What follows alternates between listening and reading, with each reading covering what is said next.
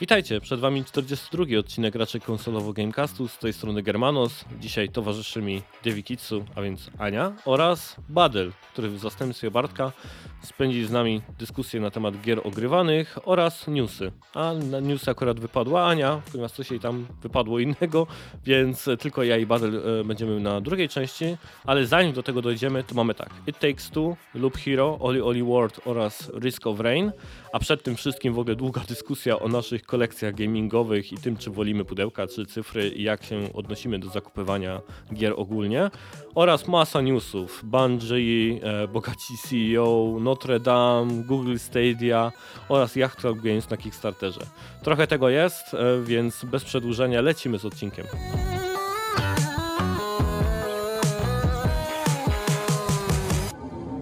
Ach, no dobrze, to witam was w 42. odcinku raczej konsolowego Gamecastu. Są dzisiaj ze mną e, w pierwszej kolejności tradycyjna Anna Dzień dobry wieczór. oraz mniej tradycyjny, bo w zastępstwie za Bartka Badyl, Cześć. zwany również Patrykiem, E, albo panem Patrykiem. Wolę, wolę pan Badyl, jeżeli... Pan, Bad, Tak. pan Badyl, Pan tak Badyl. jest. Tak, e, dałem z łaski swojej wielkiej e, Bartkowi odpocząć. E, ma urlop chłopaczyna, więc e, ściągnąłem kogo tam miałem pod ręką i akurat się Badyl na, trafił, więc tak oto jest, jest, na, jest dzisiaj na odcinku. Zostanie nawet na drugą część. Wyobraźcie sobie, że pozwolę. Co? Naprawdę? A no, no, no. Niestety, niestety Ania nas będzie opuszczać, ale to o tym wszystkim jeszcze gdzieś tam powiemy, jak się, jak się będziemy zbliżać do przerwy. Ale lecimy z tym, bo zadał nas ktoś pytaniem z Twittera takim dosyć wylewnym na, na naszą rozgrzewkę do pierwszej części. Albowiem trend, yy, trend, tak, trend na, mm, napisał w ten sposób. Czy kolekcjonujecie gry? Na podstawie kilku odcinków chyba raczej skłaniacie się w kierunku pudełek. Czy sprzedajecie gry po przejściu? Czy czujecie opór przed zakupem cyfrówki? Oraz jak pokonać w sobie cebulę, jeżeli masz cyfrówkę, a niedługo wyjdzie pudełko, jak z Hadesem? Dużo tych pytań. Eee, I tak nie wiem, Bad, y, ty widzisz w ogóle te pytania, tak żeby sobie ten, czy muszę ci je czytać po kolei jeszcze raz? Nie, musisz mi je czytać, e, proszę pana. Dobrze. Czy kolekcjonujesz gry? Tak. Ile masz gier? No, w cholerę, pod 200. Okej, pod 200. Dobrze, to teraz tak. E, czy sprzedajesz gry po przejściu? Staram się nie. Zdarzyło mi się z Shadow of War, bodajże, której nie mogłem zdzierżyć, zdzierżyć i i To jeszcze jest dwójka, czymś. tak? Tak, to jest dwójka. Była okropna. Y, Nienawidzę tej gry. Y, Wymęczyła mnie. Pierwsza była genialna, druga była, nie wiem, Okej. jakaś taka nietęga.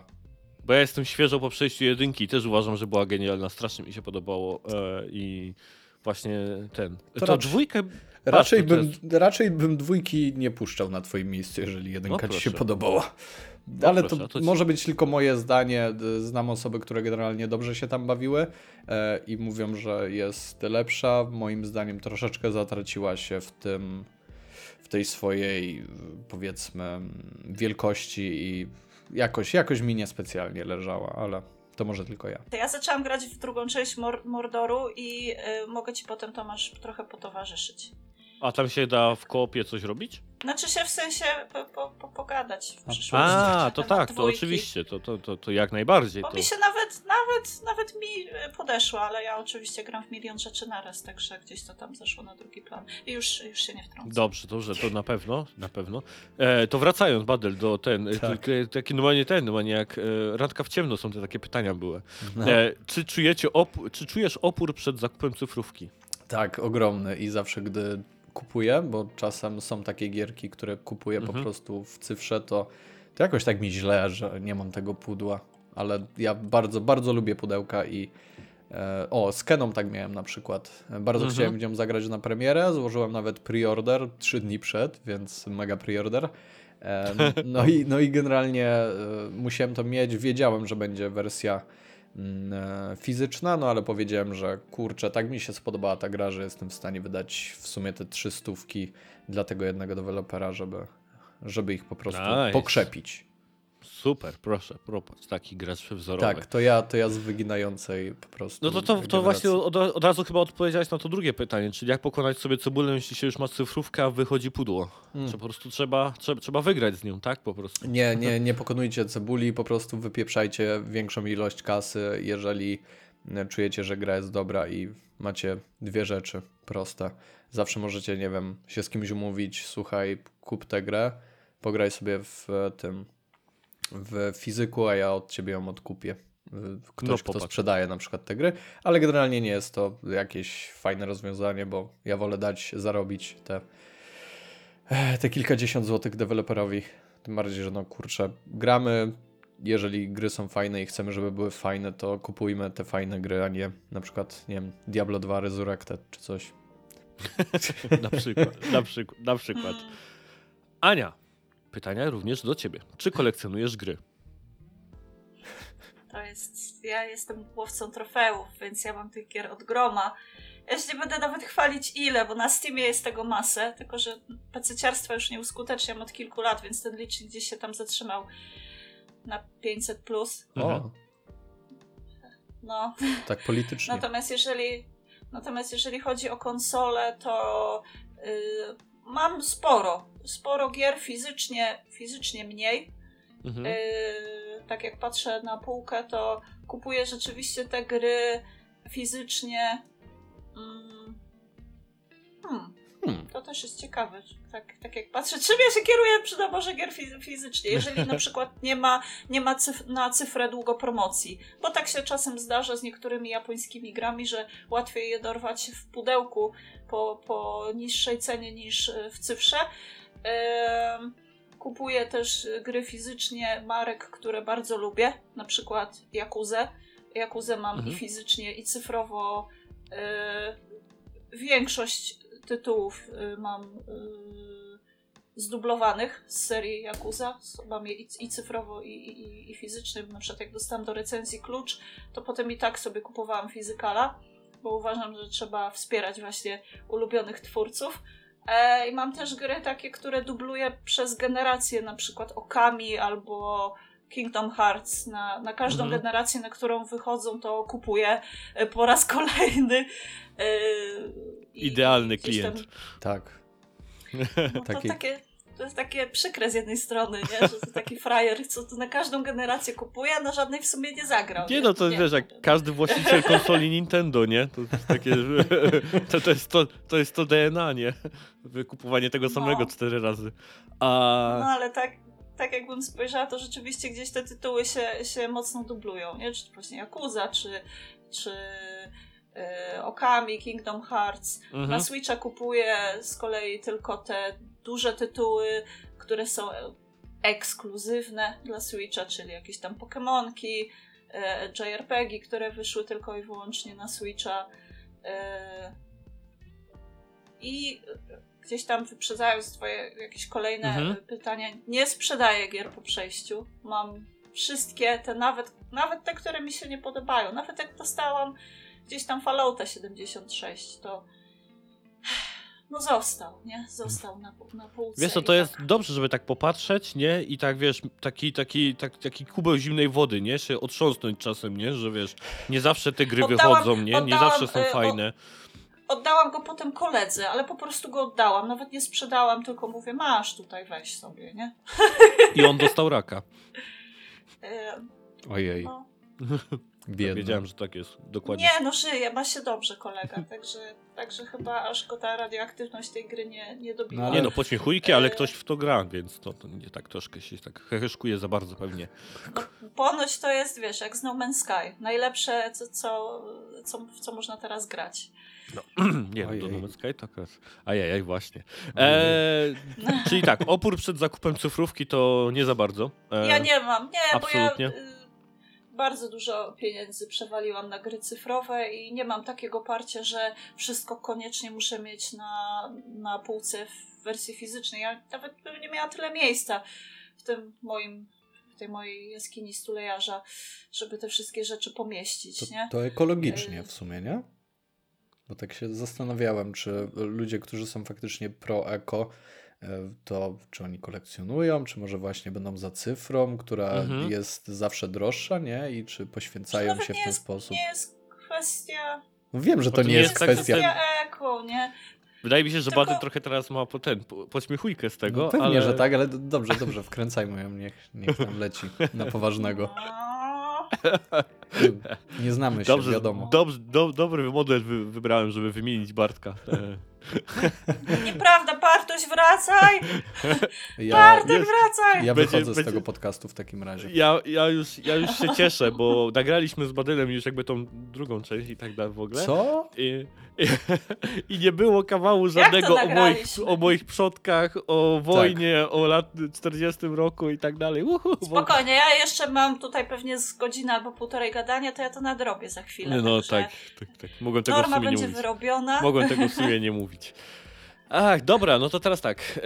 E, pytając sam siebie, czy kolekcjonuję gry? Tak i owszem, jak najbardziej. A w ogóle, e, tak na, jakby ktoś sobie chciał sprawdzić to, jak gdzieś tam u mnie wygląda, to na blogu raczej konsolowo, tam jest taka sekcja o, o blogu, się nazywa, tak, to jest jakaś ciekawa nazwa. Mm. I tam generalnie widać nasze mordy, znaczy moją Bartka i, i, i ładną twarz Ani.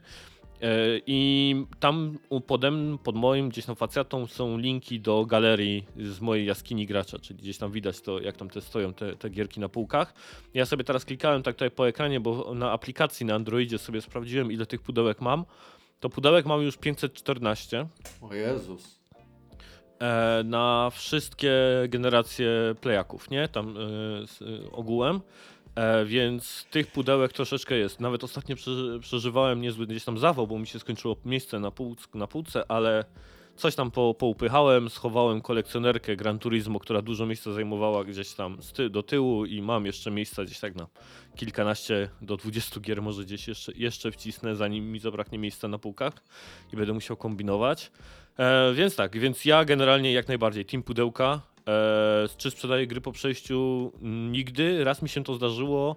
Pamiętam, kiedy kupiłem sobie PS2, znaczy kiedy rodzice mi kupili PS2 i nie miałem kasy na kartę pamięci. I, I pamiętam wtedy ten deal e, życia, który zrobiłem, bo chyba oddałem Crasha Bandicata, chyba dwie części, Spyro, Gran Turismo, coś tam jeszcze, temu gość, gościowi po prostu w komisie gdzieś tam w Bytomiu, za, za samą memorkę do Playa dwójki. Ja. E, Interes życia po prostu. więc e, to oczywiście wszystko odrobiłem i potem na, zakupiłem te gry, mam je znowu na półce, ale jak sobie przypomnę wtedy po prostu co ja temu gościowi tam zostawiłem w tym komisie, żeby tą memorkę mieć do Playa dwójki, to A to było No, tak, to- że ty przyszedłeś, e, wziąłeś te wszystkie gry, które miałeś do tego, do tego sklepu i e, tak mówisz gościowi, że potrzebujesz tam wymienić gierkę za właśnie tę e, kartę pamięci, Tak. a, on mi, a on ci mówi tak, no to pokaż co tam masz, to o, to daj to. A ty już? A on mówi, nie, jeszcze, i jeszcze, i jeszcze, a ty dokładasz te gry, dokładasz tak, i dok- tak, dokładasz. właśnie tak to trochę wyglądało, bo chciałem Ojej. być sprytny i na razie dałem jedną grę, pa pamiętam to, dałem jedną grę i mówię, że memorkę, Nie. nie? A on nie, nie, to musi coś tu dorzucić. I tak wyciągnąłem drugą Ja i trzecią. Ale to No. jakiś... Się oskubał To znaczy, dzieciaka. to, no. tak, ale trochę budz, nie? Bo bo właśnie oskubał dzieciaka, to trzeba nie mieć wstydu trochę, no ale w sumie... No ale wiesz, no, taki kraj. No, Taki powiedzieć. kraj, no to, to może trochę tak. No wiesz, za, za, za wstyd to nie przeżyjesz, nie? Więc wiesz. No też prawda, ciężkie czasy były. Więc... Ciężkie czasy były, nie? No, Nadal są. no tak. To w sumie byłeś bananem, nie? Tyle gierek, przyszedłeś, chwaliłeś się jeszcze, no to zostałeś oskubany. No, no, wiesz, jak no w tych, ile się miało tych urodzin, Boże Narodzeniach, nie? I tak dalej, wiesz, jak zawsze jedna gierka w roku, nie? Tam w dwie No wpadały. tak, tak, tak. No, więc Dzisiaj to, tak. co chciałbyś kupić, nie wiem, dysk do, dodatkowy do Xboxa, to byś musiał dać, idąc z tym przelicznikiem wymiany, PlayStation 5 byś musiał oddać za dysk do Tak, Xboxa. i to, idąc tym przelicznikiem, to tak, definitywnie tak. A, czy czuję opór przed zakupem cyfrówki? E, tak, czuję gigantyczny opór przed zakupem cyfrówki. Wewnętrzne obrzydzenie Nie lubię tego robić, ale sobie, ale sobie to e, tak jakby. Nie jakby to powiedzieć, nie naprawiłem, tylko sobie to jakby trochę osłodziłem, ponieważ sam sobie tworzę pudełka i ja wiem jak O to e, fatalnie brzmi. Ojej. Natomiast mam gdzieś z tego taki fan, że tam e, te gry, które kupuję sobie jakby tam też cyfrowo, to sobie sobie potem projektuję pudełka na nie. E, I mam takie slimki, e, tak nazwałem je PlayStation to jakby Indies, e, takie slim pudełka DVD z, z, z customowymi e, okładkami. W ogóle na DeviantArcie, jak tam ktoś mnie poszuka, to tam są wszystkie okładki tych indyków, e, które, które sobie robiłem. Ale sam je rysujesz? W sensie ty rysujesz Nie, takie... znaczy sam sobie je koślawe. projektuję, nie? Paintsie Tam piksel po po piksel. jakichś tych, po, po jakichś tam e, stronkach z artami szukam, nie? Tam komponuję ze screenshotami, takie tam rzeczy, nie? A, okej. Myślałem, że bierzesz No. kartkę A4, Dys- składasz ją na pół Nie. nie. i rysujesz. Tomasz ma takie this is my design. nie? Tak. Okej. No ciekawe Czekaj. hobby, ciekawe. Czekaj, cze- czekaj, czekaj, czekajcie, za- zróbcie chwilkę przerwę, ja zaraz wrócę. O, No ładne, No ładne. szanuję, dobra. ładne, okej. tylko y, trochę w lustrzanym odbiciu ci się ten... No, bo tak kamera, nie? To A, pokazuje, kamera, One o, są, przepraszam, okej. one są takie mega cieniutkie. Patrz. To nie możesz To- kupić grubszego pudełka? A po co, wiesz, A po co? by mi zajmowało miejsce, nie? Do Thomas A. Barcelon, pudełeczko, albo na przykład... jest ekonomiczny. No jak już, jak już marnujesz y, ten y, zasoby te, Jak już tak, plastikowe, właśnie to... od, od, odnośnie tej ekologii, nie? To tak, tak, jak tak, mówiłeś, nie? dokładnie. Więc wiesz, e, no tak się bawię właśnie, żeby sobie tak jakby trochę to o- moje obrzydzenie przed kupowaniem cyfrówek osłodzić. Nie, no, E, ładne, ale ładne. abso- ab- absolutnie nie mam jakby żadnego e, tak jakby tutaj e, oporu, żeby kupować cyfr- tą pudełka, jak się mam, jeśli mam cyfrówkę.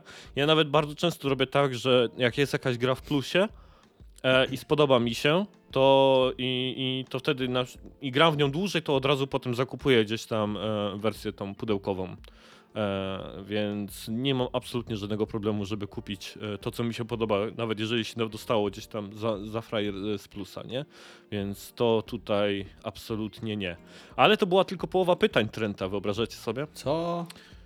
Nasuwa się też pytanie, jakie rozmiary mają wasze kolekcje? A dobra, A, to, do, już kolekcje. okej. Tak. E, jak zarządzacie miejscem pod nie? Jak rozumiem, drugie połówki raczej nie chcą mieć w domu zawalonego pudełkami. Przepraszam. Pochwalcie się też białymi krukami. O, dobra. No więc ja już trochę o tym miejscu mówiłem, że tam mi się kończy i tak dalej, a sami możecie je zobaczyć na, na blogu, e, raczej konsolowo. Ty, Ania, też wspominałaś, że po prostu nie masz miejsca, żeby tego wszystkiego gdzieś tam trzymać, więc raczej cyfrówki. Tak, tak, tak. No, a Badyl u ciebie? Ja póki co gierkami to nie, ale ja bardzo lubię od pewnego czasu zbieram sobie kolekcjonerki różne. No i tu jest problem, bo generalnie kończy To się. strasznie dużo miejsca zajmuje, nie? To bardzo dużo miejsca zajmuje. Powiem ci, że już e, jak przyszła mi kolekcjonerka Cyberpunka, to wyciągnąłem e, ją z kartonu, położyłem obok i do tego kartonu, w którym ona była, ona jest dość spora, wsadziłem kolejne tam chyba 3 czy 4 kolekcjonerki, bo tyle się tak naprawdę To miałeś te takie ogromne pudło? Takie, te, te, Tak, te, to takie, duże? wielkie, to takie, takie, takie Mhm. duże, duże. E, Od Wiedźmina chyba było troszkę mniejsze, ale, ale generalnie, bo tam był, do Cyberpunka oszukali, bo, bo postanowili wsadzić więcej kartonu e, niż Tak, bo one było takie mega ogromne te pudełko, Tak, tak, pamiętam, tak, jak, tak, jak, tak. jak te takie niemieckie proszki, tam Perzil do prania i tak dalej. Yy, tak, chyba tak. muszę, muszę ci uwierzyć. Nie? że- Kupowaliście Perzila z Niemiec? O kurczę. Nie wiem. No, tylko, to tylko ja tak Nie mamy tam tak blisko jak ty. No tak, tak, tak. Wujkowie przy, przysyłają, nie? Dokładnie, i ciotki. A jak z tymi białymi krukami? Macie coś takiego, co ten? O, Co- chłopie. To trafiłeś, trafiłeś idealnie. No. E, Jeżeli chodzi o PlayStation 2, to mam e, tę kolekcjonerkę, e, Boże, jak to się nazywa? Shadow of the Colossus? Mhm. To znaczy kolekcjonerkę, tą taką z, mm, w tym takim pudełeczku z kilkoma płytami.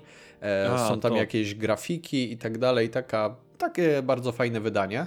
Mm, Mhm. e, Mam jeszcze, to mi się ostatnio udało e, nabyć, na PlayStation 4 chyba był Bloodborne, prawda? Mam kolekcjonerkę Bloodborne'a. Mhm. E, To jest ta z tym Wow. piórem e, z... Mogę cię dotknąć. Nie, nie dotykaj mnie. Nie, nie dotykaj mnie i mojej kolekcjonerki. E, Nie, jest, jest przegenialna, naprawdę. I ten poziom, poziom szczegółowości, wykonanie tego jest oczywiście y, zapakowana tak jak, tak jak była. Zajebista jest, e, ale tylko dlatego jest zajebista, że generalnie tego jest mało, nie? I, i, i to faktycznie jest taki chyba najrzadsza rzecz w mojej kolekcji. Mm, Tak mi się wydaje, nie licząc, mam ten taki plecaczek, nie wiem czy ty kojarzysz do PS1, e, czyli do tej chyba mniejszej Mhm. wersji, nie? Szaraka? Tak. To był Do chyba tej takiej PS1. Do tej okrągłej, tak? Tej tak, tak, tej takiej no zaokrąglonej na pewno. No, dla dziewczyn, no. Dla, dla, dla dziewczyn i dla badyla mm, była, była taka. Był taki plecaczek, do którego możesz normalnie schować sobie tą konsolkę. E, On jest taki szary chyba przez jedno ramię, e, przewieszany. Mhm. Tam masz normalnie miejsce na konsolę, pady, gierki. Coś kojarzę, no. Prze, przegenialna, przegenialny e, gadżet. Także to, jeżeli chodzi o PlayStation 1. I na piątkę chyba nie mam nic jeszcze. No to tam o tych białych krukach na piątkę to chyba jeszcze tak nie, chyba jeszcze nie? za wcześnie, to prawda. Ale tak chciałem iść generacjami.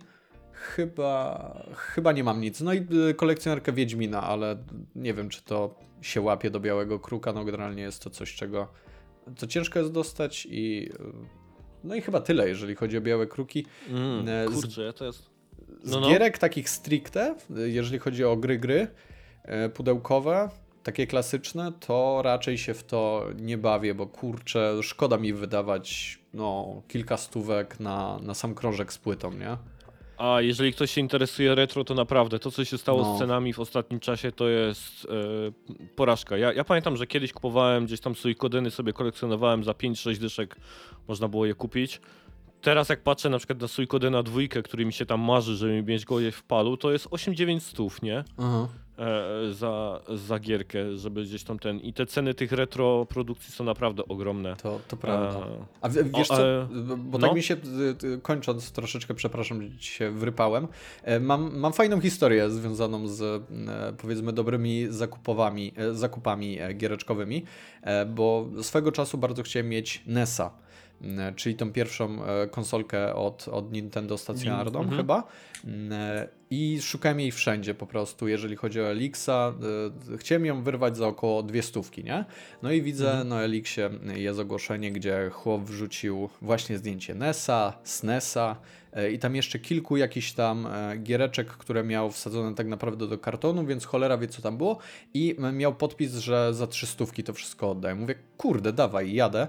E, Pamiętam, wpakowałem wtedy e, się do, e, z narzeczoną do samochodu e, i dzięki Bogu pojechaliśmy jej samochodem, ona ma takiego suwa większego, bo w ogóle musiałem się, musieliśmy wjechać w mm, tak naprawdę jakieś błoto, nie błoto, gdzie moim bym generalnie, wiesz, nie byłoby opcji, a to był jakiś taki e, sezon, gdzie, gdzie dość mocno lało. No i wjechałem tam do gościa, patrzę takie kurwa podwórko, boję się trochę wyjść. On jeszcze mówi, e, żebym ja wyszedł sam, bo generalnie tam siedzi z dziećmi, coś tam. Mówię, kurwa, to niebezpiecznie, nie? I jeszcze ta cena, nie? Trzy stówki za, za te wszystkie rzeczy. No ale wbijam tam do niego, e, wchodzę, a on tak mi zaczyna wyciągać z tego pudełka. Faktycznie był NES, SNES, ja się patrzę, on tam jeden Game Boy, drugi Game Boy, wyciąga mi jakieś pudełko właśnie po Game Boyu, w którym jest różowy Game Boy, jeszcze tak wiesz, opakowane wszyściutko, tak po, pochowane w takie folie bąbelkowe, żeby tylko nie daj Boże nic się nie popsuło. E, I jeszcze masa gier na to, w sensie e, tam jakieś na. Game Boye, e, na tego pierwszego, bo Mhm. chyba dwa Game Boye, te, te, te klasiki tam były. Masa tych gier i ja tak wiesz, do gościa no okej, to ile pan za to chce, nie? Bo wiedziałem, że coś generalnie jest na, jest na rzeczy. A on mi mówi, no trzy stówki, tak jak w ogłoszeniu. A ja mówię, serio? A, a chłop tak, wiesz, patrzy na mnie, no tak, tak było przecież w ogłoszeniu. A chłop kolekcjoner, w sensie, wiesz, pokazuje mi swoją kolekcję gier na e, PSP bodajże i orientował się w tych cenach, więc ja kompletnie, wiesz, nie zrozumiałem o co to, o co to chodziło, no ale dobra, wrzuciłem mu szybko, wiesz, kasę na, kasę na stół i wybiegłem z tamtego domu, żeby się jeszcze nie zorientował o co, o co chodziło. I... Gazu, gazu, grzej w to auto. Chłopie, tak, tak, tak. To było jak y, te, te, te wszystkie mm, ujęcia z ucieczki po, po, po napadzie na bank. No i generalnie tak No, też to- zrobiłem. Powiedziałem, żeby szybko zawracała tam, tam i, i ruszyła z kopyta przez to błot, błocko. Następnego dnia z ciekawości pojechałem sobie do zaprzyjaźnionego sklepiku z mm, grami i co jest bardzo ciekawe, za samą konsolę tego różowego Game Boya, który był praktycznie nowy, z pudełkiem ze wszystkim, chłop mi powiedział, e, że mi da 400. I No. ja w ogóle mówię, o kurde, czyli to tak, on mówi to tak. No i generalnie wyszło tak, że sprzedałem mu kilka gierek, które były nic nie warte e, i weszedłem na plus chyba sprzedając tylko same gierki, nie zostawiając sobie wszystkie te konsolki, nie, e, nie konsolki, no i kilka oczywiście, e, oczywiście gierek, e, wyszedłem na plus ze stówkę, 150 zł, tak naprawdę sprzedając Nice. jakieś tam tryple, więc w ogóle zakup, naprawdę, zakupy życia wtedy poczyniłem, a To- chłop chyba nie wiedział, co robi za bardzo. To znaczy, Pozdrawiamy pana w domu z zabłotem w takim ma, wypadku. mam do niego jeszcze numer telefonu, co jest ciekawe. Ania, u ciebie jakieś białe kruki? Tak się właśnie zastanawiam. Ja to nigdy nie zbierałam jakoś specjalnie rzeczy, bo nie miałam na to pieniędzy, żeby się bawić w coś takiego. A, ale no tak jak patrzę po półkach, to u mnie to chyba przede wszystkim te preskity, które dostaję, nie? O, E, jakieś tam limitowane, numerowane, nie wiem, Borderlandsy trzecie, czy też The Last of Us, albo co ja tu jeszcze mam na półce. Ten Ale te czerwone raczej- płyty się nie liczą. Ja też taką mam. ja i tak nie mam, nie mam czerwonych płyt, także. Także. O. Mhm. Ja to, dostaję wszystko cyf- cyfrowo, także no, mówię tu tylko i wyłącznie o tych pudełkach y, kolekcjonerskich, powiedzmy preskitowych, tak? Które aha, mam. takich, okej. E, tak, bo nie, nie, mówię, nie mówię o promkach, Mhm. mówię o, o jakichś tam fizycznych rzeczach, które powychodziły w związku z y, wyjściem danej No to gry, dawaj, nie? No taki, to taki najlepszy ten, ten preskit. Który? e, Red Dead Redemption 2, który był jeden jedyny na Polskę i który dostałam ja. Jeden, jedyny. Co tam jest? Powiedz mi więcej. Tak. To jest takie duże pudło, nie? Było takie... e, Tak, tam było takie duże pudło i tam była zapalniczka Zippo, e, oryginalne Zippo. E, była koszulka, były tam wiadomo jakieś bryloczki, pierdółki. E, była, był otwieracz do piwa, Jezu. świeczka duża, taka o zapachu smoły. Taka, taka, nie, no taka naprawdę mocna, ko, korzenno, taka smolna, e, o bardzo, bardzo intensywnym zapachu. Do tego jakieś modele do składania.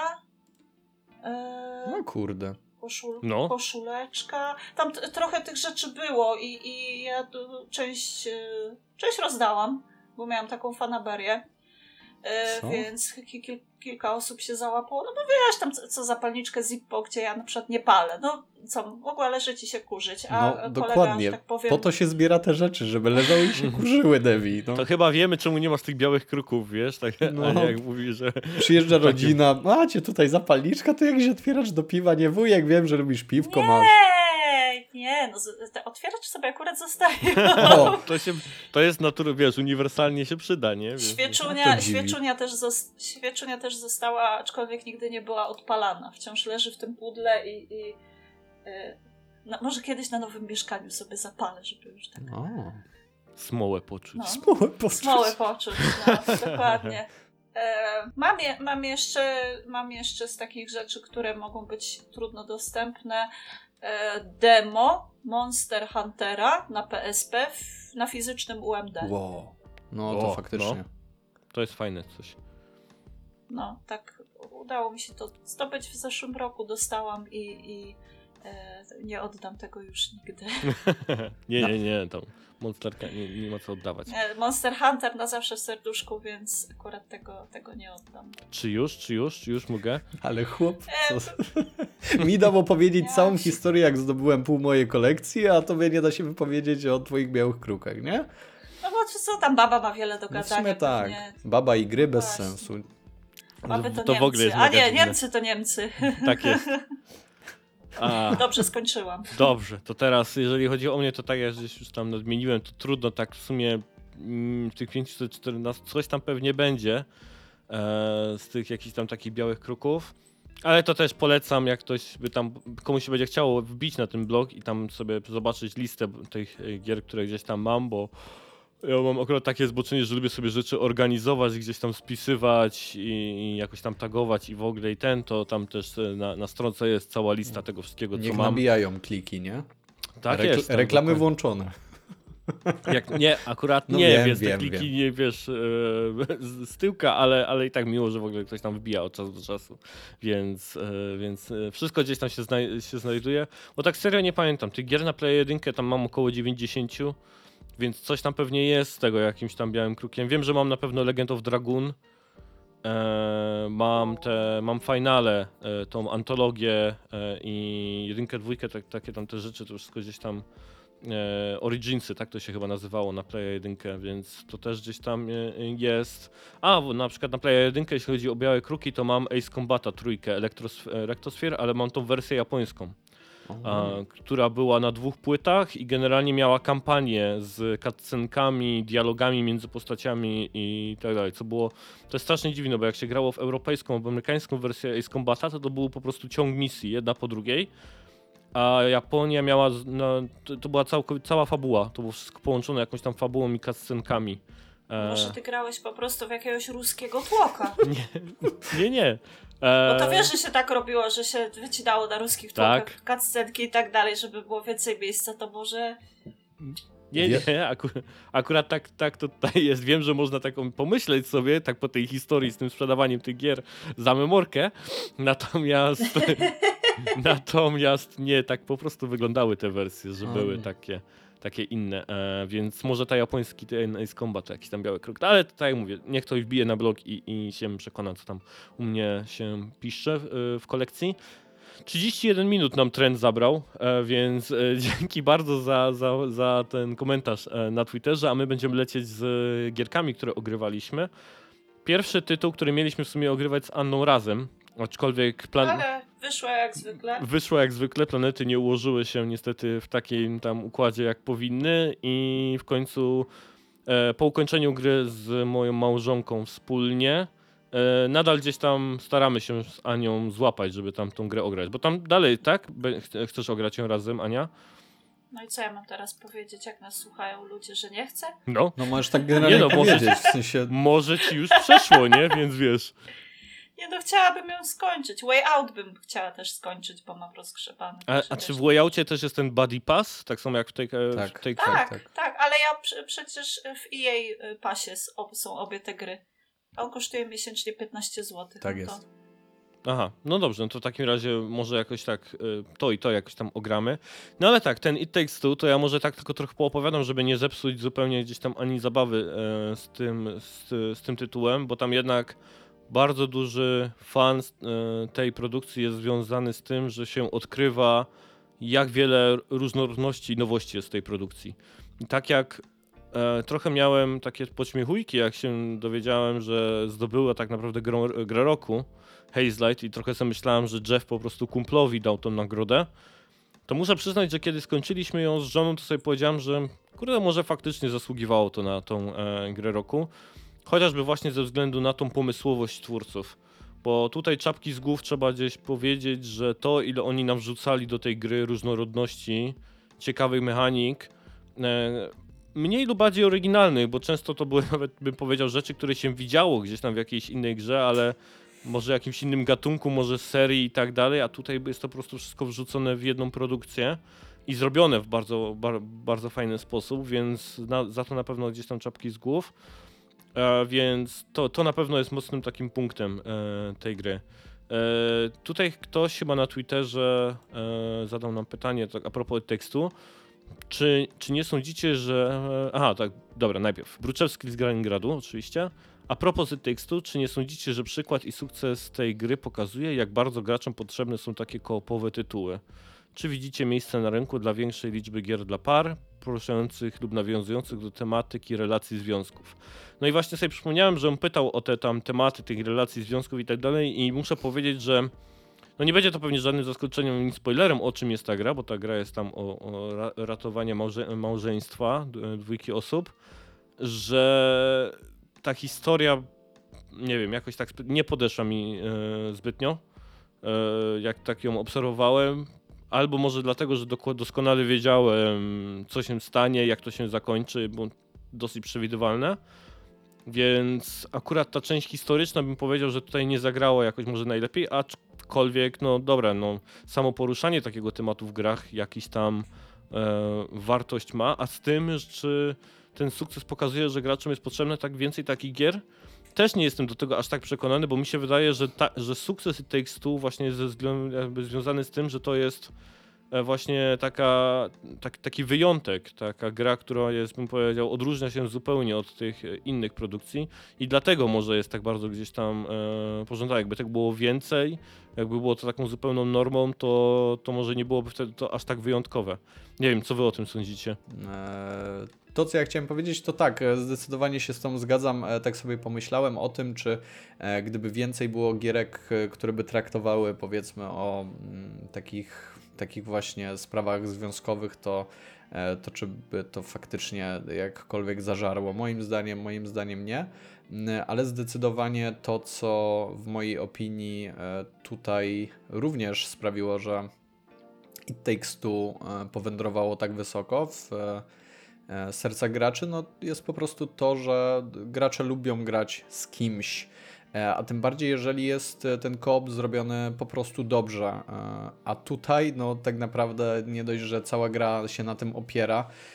Nieważne, czy siedzimy tak naprawdę koło siebie na, na kanapie, czy gramy przez internet, nie? No to generalnie cały cały, e, cała rozgrywka wygląda tak samo, bo e, z tego co wiem, nieważne czy e, grasz przez internet, czy właśnie na kanapie, to mhm. dalej masz podzielony ekran, nie? Bo tak. tak gra jest po prostu stworzona i moim zdaniem jest to świetna, świetna opcja, tym bardziej, że no, dodatkowo tutaj e, ukłon e, poszedł ze strony deweloperów do graczy i tak jak e, sobie powiedzieliśmy wcześniej, nie trzeba mieć, dwie osoby nie muszą mieć tej gry, nie? Tylko wystarczy, że jedna osoba ma zakupioną kopię, czy tak jak Devi wspomniała, tego, game, tego jej pasa za, za 15 zł, no i bawicie się tak naprawdę za 7,50 na, na spółę. I to jest... Ale to policzył szybko, wow. No, ja ja, się sam. W sensie nie, to przygotowałem się przed podcastem i Aha.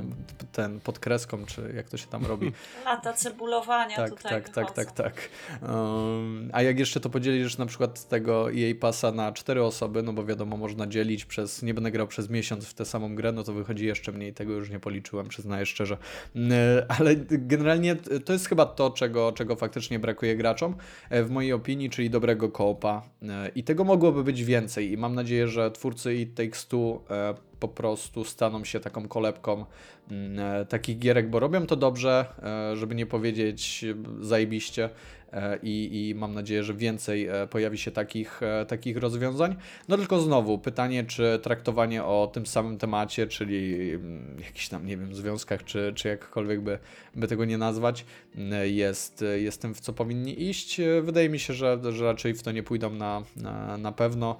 E, ale jak najbardziej chciałbym widzieć więcej tego typu produkcji koopowych od, od, tych, e, od tych twórców, bo, no bo brakuje, nie? Wiesz co, oni też dosyć zmieniają, nie? Tam ten Brothers było zupełnie tak jakby innym klimatycznie, chociaż też poważnym tytułem. Potem A Way Out, no to to jest bardziej tam ucieczka z więzienia i znaczy chyba tak, przynajmniej z tego co sądzę, po, po tych e, zgliszczach, które gdzieś tam do mnie dotarły. A w ogóle no fajny, teraz... fa fajny tip, a propos, bo wspomniałeś o e, Brothers Mhm. Tales, Tale of e, Two Sons chyba to się nazywa, mhm. E, tak. Generalnie polecam w to e, granie w koopie, to znaczy, bo tam jest generalnie tak, że jedną gałką sterujesz jednym chłopcem, a drugą gałką tak. drugim. I generalnie jesteś w stanie to tak rozwiązać, że chwytacie sobie, na przykład jeżeli grasz z żoną albo z powiedzmy jakimś tam Na jednym swoim, padzie, tak? W tak, dwójkę. kolegą. To jest genialne, bo generalnie siadacie sobie blisko siebie, jedna osoba bierze do prawej ręki pada, czy część pada, druga do e, lewej i i da się i to jest mega, mega fajna opcja, tym bardziej, że ten gameplay tam jest mm, tam jest bardzo prosty, więc jest do ogarnięcia jak najbardziej przez nawet najbardziej mm, powiedzmy opornych e, graczy, mm, czy też niewprawionych, e, żeby I powiedzieć potem ładniej. przypadkowo można się dotknąć palcami. Tak, palcami. Tak, można się dotknąć palcami. Zdecydowanie. Ty... Ale tak. Oddaję A Devi, myśl, myślisz, że jakby tych tytułów więcej było Devi, to nie byłoby tak, że po prostu by się przejadła ta forma? Wiesz co, ja w ogóle chciała powiedzieć o takiej rzeczy z troszeczkę innej beczki, bo e, mam moja koleżanka z pracy jest osobą totalnie niegrającą. Może kiedyś tam pyknęła sobie w Simsy, tak? Raz czy mhm. dwa. Mm. Kupiła niedawno Xboxa y, z myślą o dziecku. E, no. A skończyło się na tym, że siedzi z mężem, który też jest powiedzmy nie można go nazwać hardkorowym graczem, tylko takim bardziej casualowym. I mówi do mnie, o Ania, bo ja teraz gram w taką grę, nie wiem czy ty kojarzysz o małżeństwie, że oni tam biegają razem i tak dalej. Ja mówię, no wiem, no wiem w co, w co, w co grasz i co. No bo to jest tak świetnie zrobione i tak mi się podoba i żeśmy się wkręcili z tym moim mężem.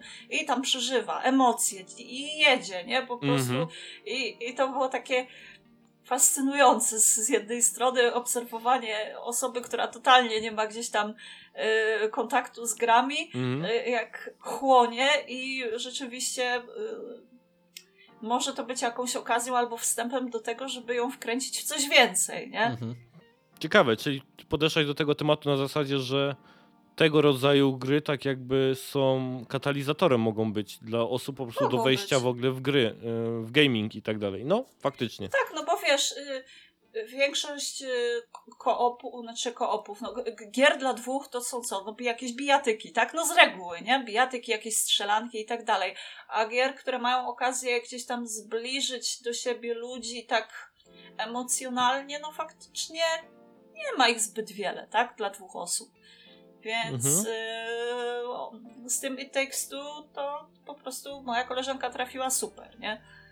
Tak, i wiesz, bo nawet bo są koopowe gdzieś tam doświadczenia, nie? Na przykład są Borderlandsy i tak dalej, ale one akurat pod tym aspektem, który właśnie teraz powiedziałaś, Ania, to zupełnie nie działają, nie? Bo to są gry typowe, bym powiedział, singleplayerowe, które da się grać w koopie, nie? To jest coś innego Mhm. niż, e, niż właśnie to, co właśnie Hazelight robi. Um, I to jest bardzo fajny punkt, o którym tutaj powiedziałeś, że to może być taki starting point do, do, do wejścia kogoś e, w rozgrywkę, tym bardziej, że gra się z kimś, więc... Mhm. Wiesz, też takie pokazanie, że to nie jest jakaś tam taka, nie wiem, płytka roz, rozrywka, że chodzisz i strzelasz i zabijasz ludzi, tylko rzeczywiście te gry mają jakieś tam. Tylko chodzisz i zabijasz, śmiejesz? chodzisz i zabijasz osy, bo tam się chyba osy zabija, prawda? Tak jest taki. ale, chodzi, no jest ale, taki, zabijasz, okej. z, ale zabijasz z mężem. A, no okej. Ale czyli, zabijasz z Czyli mężem. różnica jest taka, że tam chodzisz i zabijasz osy z mężem albo żoną. Dokładnie tak. Okej, okej. I wkładacie w to emocje. Przekonałaś, przekonałaś. Swoje mnie. prywatne. Tak. I leczycie związek, więc wszystko się skleja tak jakby gdzieś tutaj. A jeszcze Bruczewski tutaj takie e, drugie pytanie, jeszcze pytanie typowo o wrażenia po ograniu, ulubiona sekcja, poziom z gry, moment, który wbił się najbardziej w pamięć. Um, tak jak mówię, ja bym chciał do tej gry na pewno wrócić, jak już zagramy z Devi e, wspólnie. Ja słyszałam tylko o tej jednej kontrowersyjnej scenie z tym słonikiem bodajże, tak? Czy co Tak, to tam jest tak. z tą maskotką. Tak. To jest jedyne, co gdzieś mi się tam obiło o uszy, że ludzie płaczą i uważają, że to jest much, ale Nie, nie, no, znaczy nie byś... jestem w stanie się, no nie jestem w stanie się odnieść osobiście do tego, bo nie grałam. Czy ten jeszcze. słonik No, ma na imię Joel? Y, Czy to jest coś takiego? W Nie, sensie, nie, że- nie. T- Okej. e, tak, scena ze słonikiem faktycznie jest, bym powiedział, taka, że patrzyliśmy na siebie z żoną i mówiliśmy sobie, ej, ale my to naprawdę zrobimy. E, więc to było takie i no nie, no kurde, mogłoby się to już skończyć, więc ta scena na fak faktycznie była taka, e, ta, ta sekcja była ten, ale absolutnie nie jest jakimś tam mega cringe'em, więc też e, bez przesady. Chociaż wiem, że Kotaku na pewno wystosowało już odpowiednie petycje, O jeśli chodzi z Poligonem e, o, o zabicie tak naprawdę pewnie deweloperów za to.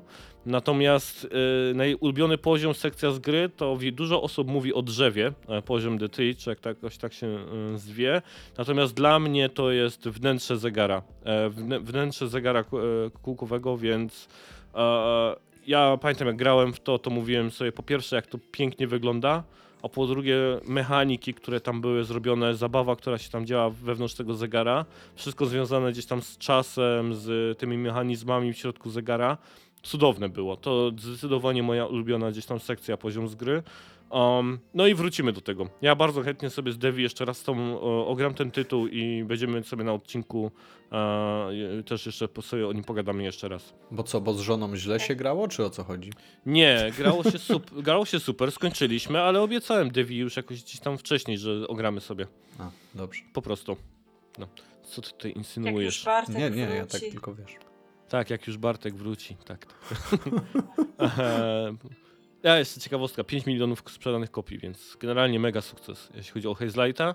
Eee, I ostatnio jakieś studio wykupiło filmowe w ogóle prawa do, do tytułu, żeby ten film kręcić. Żeby im tylko tej nazwy nie zabrali, nie? No tak, take, take, take two, żeby im nie zabrało, dokładnie. Dobra, a teraz e, Patryku. E, twoja gierka, którą na podcast e, e, wrzuciłeś, tutaj zaznaczę, że jak pytałem się o platformy, na której grałem, to bardzo wyraźnie Badl zaznaczył, że gra na Macu, nie na PC, tylko gra na Macu. Ty się mnie zapytałeś, czy gram na PC, a ja napisałem, że nie, no bo tak się podobno robi, mając takie sprzęty, więc hej, wpisuję No. się w stereotyp takiego. Tak, tak. Ja, o, Bogol! ja od razu się wycofałem, mówię, okej, dobra, na Macu, Przepraszam. dobrze wpiszę, tak, Mac, Mac, dobrze. Ale E, na lub pe- Hero. Tak, tak jest. Lub Hero. Tak jest. Ja jestem mega ciekaw tej gry, bo oglądałem o niej chyba dwa filmy gdzieś tam dokumentalne e, na YouTubie o, od twórców, bo to Ruscy robią. E, Mhm. zrobi, zrobili tą gierkę. E, taką indie produkcję. Ja jestem strasznie ciekawy, na czym ona polega, bo tak, o, tak jeszcze nie miałem okazji z nim, nikim pogadać, kto w to gra jakoś Mhm. e, zażarcie, a to, to chyba już długo ogrywasz to. To znaczy mam nabite z ponad 20 godzin. Przyznam szczerze, że Aha. jak e, wsiąknąłem w to, e, bo to w ogóle było rozdawane na Epiku, tak, bo gram na Epiku, to podobno e, nie wiem, czy jest dalej tak źle e, odbierane, ale gram na Macu i gram jeszcze na Epiku.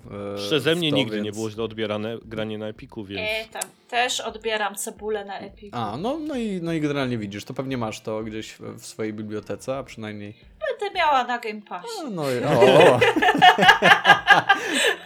Okej, okej. E, Mhm. Ale generalnie e, ja się pokusiłem, bo dużo dobrego słyszałem o tej, o tej gierce. E, Była ona porównywalna bardzo do, mm, e, do po prostu e, no takiego ostrego narkotyku, mm, do którego po prostu bierzesz i, i, i wsiąkasz, nie? I Mhm. troszeczkę się z tym zgodzę.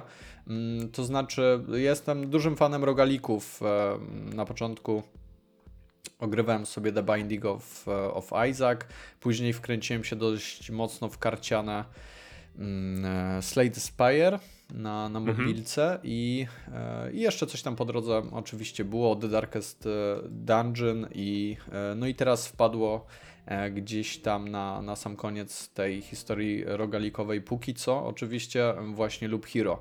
Jest to historia, mm, uwaga, bohatera, e, bo nie znamy imienia e, naszego, ani żadnych danych w sumie naszego bohatera, tak samo jak on ich swoich, e, on, on ich swoich, on ich swoich danych nie zna, ponieważ znajduje się on w takim miejscu, jeżeli można to w ogóle nazwać miejscem, albo lepiej w takiej przestrzeni, w której generalnie zanika wszystko.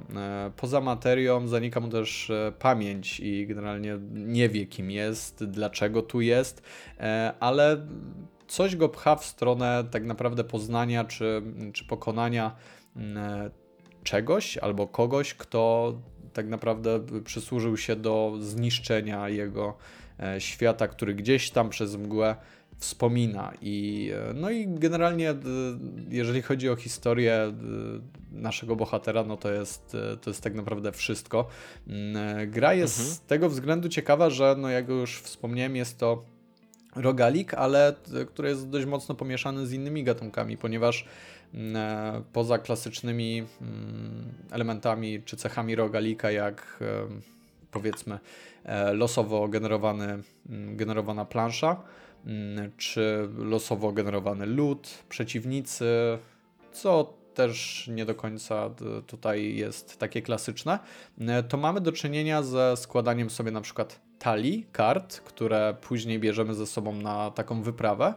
Mm, Bo generalnie możemy sobie złożyć wcześniej deck, e, który będzie definiował to, jakie przedmioty możemy umieszczać sobie na, na naszej planszy. Mm, e, Ale może od początku. E, Gra e, polega na tym, że generalnie jest nam automatycznie generowana plansza, troszeczkę jak z gry planszowej mm, weźmy sobie Monopol, nie? I Mhm. na niej pojawiają się losowe gluty na samym początku, po których zabiciu em, jesteśmy w stanie otrzymać lód, czyli jakiś tam element ekwipunku.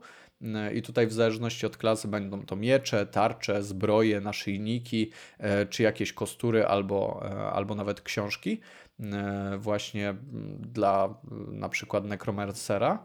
E, I mogą nam też wypaść karty, e, które wcześniej zostały przeze mnie wspomniane, że je po prostu wrzucamy do deku. Za pomocą tych kart jesteśmy w stanie albo podbijać sobie życie naszej postaci, stawiając na przykład mm, e, pole lasu, czy podbijać sobie następne statystyki, stawiając, nie wiem, jakieś, mm, jakieś góry, nie góry i, i różnego rodzaju inne, e, czy to e, powiedzmy rzeki, lasy i tak dalej. E, Okej, to czekaj, bo to jest tak, jeśli ja dobrze e, kojarzę, to to wygląda w ten sposób, że ten bohater porusza się po tej mapie automatycznie. Tak, I to jest, to jest dookoła e, biega sam, tak, nie? to jest klasyczna, w sensie to jest to, co, e, co chciałem e, napomknąć, że to jako jedyne wyróżnia e, tego rogalika na tle, na tle innych, że nie mamy kontroli nad tym bohaterem. W sensie my nim nie jesteśmy. On sobie biega swoją drogą, on atakuje e, przeciwników w takiej kolejności, w jakiej on ma ochotę, on używa powiedzmy podków e, w takim stylu, czy, czy w takim momencie, w jakim on chce. To jest oczywiście odpowiednio zaprogramowane. E, A to, na co my mamy wpływ, to jest otoczenie wokół niego, jego ścieżka, e, po której się porusza, czyli możemy stawiać mu różnego rodzaju przeszkody, jak na przykład e, możemy postawić mu mm, e, gniazdo pająków, z którego oczywiście będą wychodzić pająki i on po zabiciu mm, każdego takiego mm, przeciwnika będzie otrzymywał oczywiście lód albo wspomnianą przeze mnie kartę, przez co no, będzie się stawał oczywiście silniejszy. No i generalnie brzmi to zajebiście, nie? No bo możemy sobie, jeżeli chcemy grać sobie w tę grę tak na spokojnie, no to możemy nic nie stawiać, prawda? No i generalnie nasz bohater będzie rozpieprzał mm, każdego napotkanego wroga, bo ich będzie mało, więc on będzie mógł się tam wy- wyregenerować mm, z czasem, no i, no i tak sobie chodzi. No ale żeby nie było za, za prosto, to e, po iluś tam dniach pojawia się na naszej planszy boss. No i jak to z bossami, e, to są twarde skurczybyki, więc musimy mieć dobry lód, musimy być, e,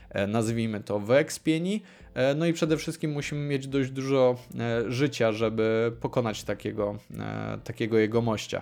E, No i właśnie tutaj pojawia się cała magia. Musimy tak sobie ustawić ścieżkę, po której automatycznie, przypomnę, porusza się nasz e, nasz e, bohater, e, żeby nie zginąć, żeby otrzymać jak najlepszy lód, ale żeby wreszcie pokonać tego bossa. E, oczywiście możemy się, nic nie stoi nam na przeszkodzie, jeżeli widzimy, że e, ran nam nie idzie, jak w każdym rogaliku może się tak oczywiście e, zdarzyć. W każdej chwili możemy się wycofać. E, Najlepiej jest to oczywiście zrobić po mm, powiedzmy przekroczeniu linii startu, czyli tak naprawdę obozowiska, która daje nam mm, możliwość na tym konkretnym polu wycofać się, zabierając ze sobą 100% lutu, e, który zbieramy, a zbieramy różnego rodzaju orby e, potrzebne do e, później ulepszania na przykład obo obo obozowiska, przepraszam. Mhm. no i możemy też się wycofać, jak widzimy, że sytuacja ma się bardzo kiepsko, możemy się wycofać podczas walki, no ale wtedy tracimy chyba Tracimy, no. 70% zasobów, więc no mm, słaby deal, no ale lepsze to niż Śmierć, nie? Lepsze to niż śmierć, do, dokładnie. E, No i wszystko e, tak naprawdę e, w tej grze obraca się wokół tej e, nazwijmy to optymalizacji naszej ścieżki i jest to tak mega e, wkręcające, że okej, może jeszcze uda mi się przejść jedną ścieżkę tak naprawdę, jeden e, żeby zdobyć kolejny gir, kolejne orby potrzebne do ulepszania e, obozowiska i tak dalej, i tak dalej. No oczywiście często jest tak, że jeżeli jesteśmy zbyt chciwi, no to kończy się to mm, tym, że wracamy z 30% naszych zasobów e, do, do, do obozowiska, e, ale przez to jest to tak mega wkręcające, bo tak naprawdę każdy loop Mhm. mm, średnio do, do bossa trwa 20-30 minut tak naprawdę, w zależności od Mhm. tego, czy przyspieszymy sobie to, jak chodzi nasz, e, nasz bohater. E, I jest to zupełnie inne podejście do, mm, do rogalików, tak, e, tak naprawdę, no. No. bo hej, nie mamy kontroli nad swoim bohaterem, nie? Mamy na planszy czterech wrogów, których, no uwaga, nie możemy atakować tak jak chcemy, więc jeżeli bohater zacznie atakować w tego najsilniejszego, a nie na przykład najsłabszego, żeby jak najbardziej zmniejszyć agro, które, e, które w nas idzie, no to hej, sorry, taka, e, tym się rządzi ta, e, ta gierka. Także jestem oczarowany, dalej czasem sobie, sobie ją włączę na e, 20-30 e, minut, ewentualnie 4 godziny. E, I to chyba cechuje tak naprawdę dobre rogaliki, że siadasz na 20 Mhm. minut, a kończysz po 3 godzinach, nie? Mm, Bo pojawia się ten syndrom jeszcze jednego lupa, jeszcze jednego, jeszcze, a dobra, przegrałem, no to dawaj, to jeszcze, to jeszcze, to jeszcze. Oczywiście tutaj jest wiele rzeczy, o których nie wspomniałem, jak na przykład e, klasy postaci, e, jakieś levele, które się pojawiają i dają nam e, kolejne to mm, nowe umiejętności, pojawiają się nowe karty, które możemy wsadzić do naszego deku i całkowicie zmienić e, to, jak, e, jak gramy i jest tego naprawdę masa e, tych synergii, których ja jeszcze przyznam szczerze po, po tych 20, niecałych 30 godzinach nie poznałem wszystkich, bo, bo jest to naprawdę dość, dość zawiłe, no ale przez to ta gra też się nie nudzi, nie? To jest, to jest Mhm. chyba największa moc rogalików i to też mówi dość dużo, czy, czy po prostu jest co w nich robić i odkrywać nowe to e, właśnie połączenia i komba, nie? które łamią, łamią grę e, na przykład. E, Także no ja jestem, jestem Bardzo mega, mega zadowolony. Mhm. A powiedz mi, e, te, te, te rzeczy, które stawiasz na mapie, to stawiasz z tych kart, tak? Czyli te karty są do modyfikacji tego, tej ścieżki i świata, tak? Dokładnie tak. E, Są Okej. przedmioty, które, tak jak powiedziałem, e, stawiasz sobie na przykład gniazdo pająków na, na twojej Mhm. ścieżce, a poza możesz sobie postawić na przykład góry. Tylko, no, uwaga, żeby też nie było za łatwo, jeżeli postawisz za dużo gór, pojawia się taka wielka powiedzmy na wielki szczyt, wielka góra, z którego przylatują co tam e, kilka dni powiedzmy harpie na, na właśnie mapę, no, które stanowią znowu kolejne utrudnienie, nie? Więc Okej, musisz to naprawdę już- ostrożnie podejmować decyzje co do czegokolwiek, e, co robisz w tej, w tej gierce. A to było teraz ciekawe, że tam teoretycznie rzecz, którą sobie stawiasz, żeby na przykład gdzieś tam podekspić, to jeżeli przesadzisz, to gra ci coś e, wykombinuje. Tak, No, tak. I, cieka- i, to jest, I to jest, to jest to jest genialne, bo tyle, e, tak jak mówię, tyle co tam jest synergii, tyle co możesz odkryć Mhm. stawiając, wiesz, głupie pola, które mają potencjalnie dać ci tylko plusy, y, no później odkrywasz, że nagle, o kurczę, chyba troszeczkę popsułem sobie rama, rana, bo zapomniałem, że po postawieniu tam iluś kamolców pojawiają się te harpie, nie? Nice. Ania, Nice. masz jakieś pytanka tutaj do tego? Nie, ja to muszę sobie chyba poczekać po prostu, aż się sama dorwę do tej gry i, i, i ewentualnie spróbować, aczkolwiek ta pikseloza mnie tak troszeczkę zniechęca mimo wszystko.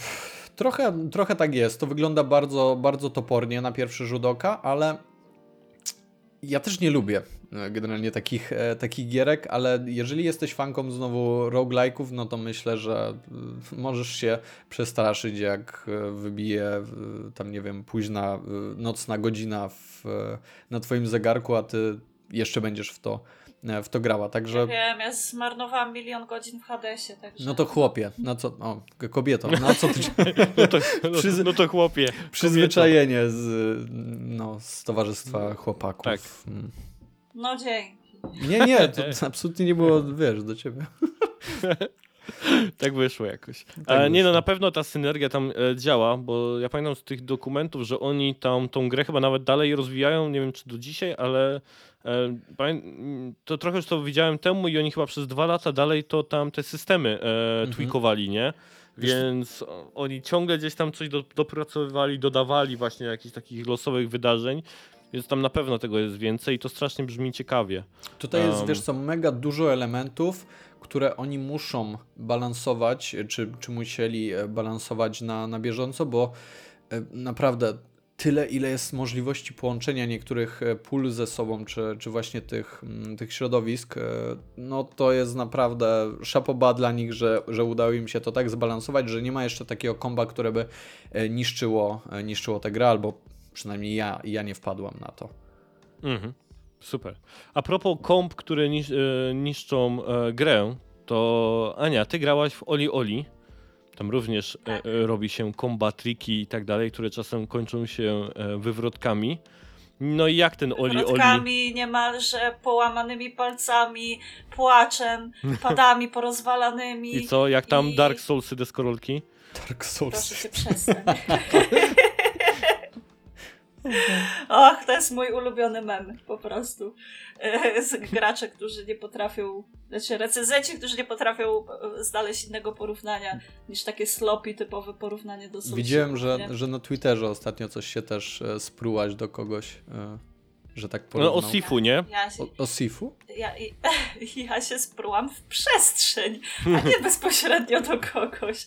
To jest zasadnicza różnica. Ania Tak, zawsze, wiesz, gdzieś tam tylko pokryją mu za plecami, nie? Passive aggressive, wiem. Passive aggressive. Psyt, psyt, psyt, dokładnie. Nieprawda, ja jestem miła dla ludzi, O przynajmniej Boże. staram się. Okej. Tak. Powiem Aleksowi. Czy coś. Czy coś. To jest, to jest inna kategoria zupełnie. Do rzeczy. Tak. Tak, grałam w Oli Oli Wo- World. Ja mam zawsze problem z wymawianiem tego słowa. World? Jestem zblokowana totalnie na wor- World. World? No. Wo- World. World? No, dokładnie.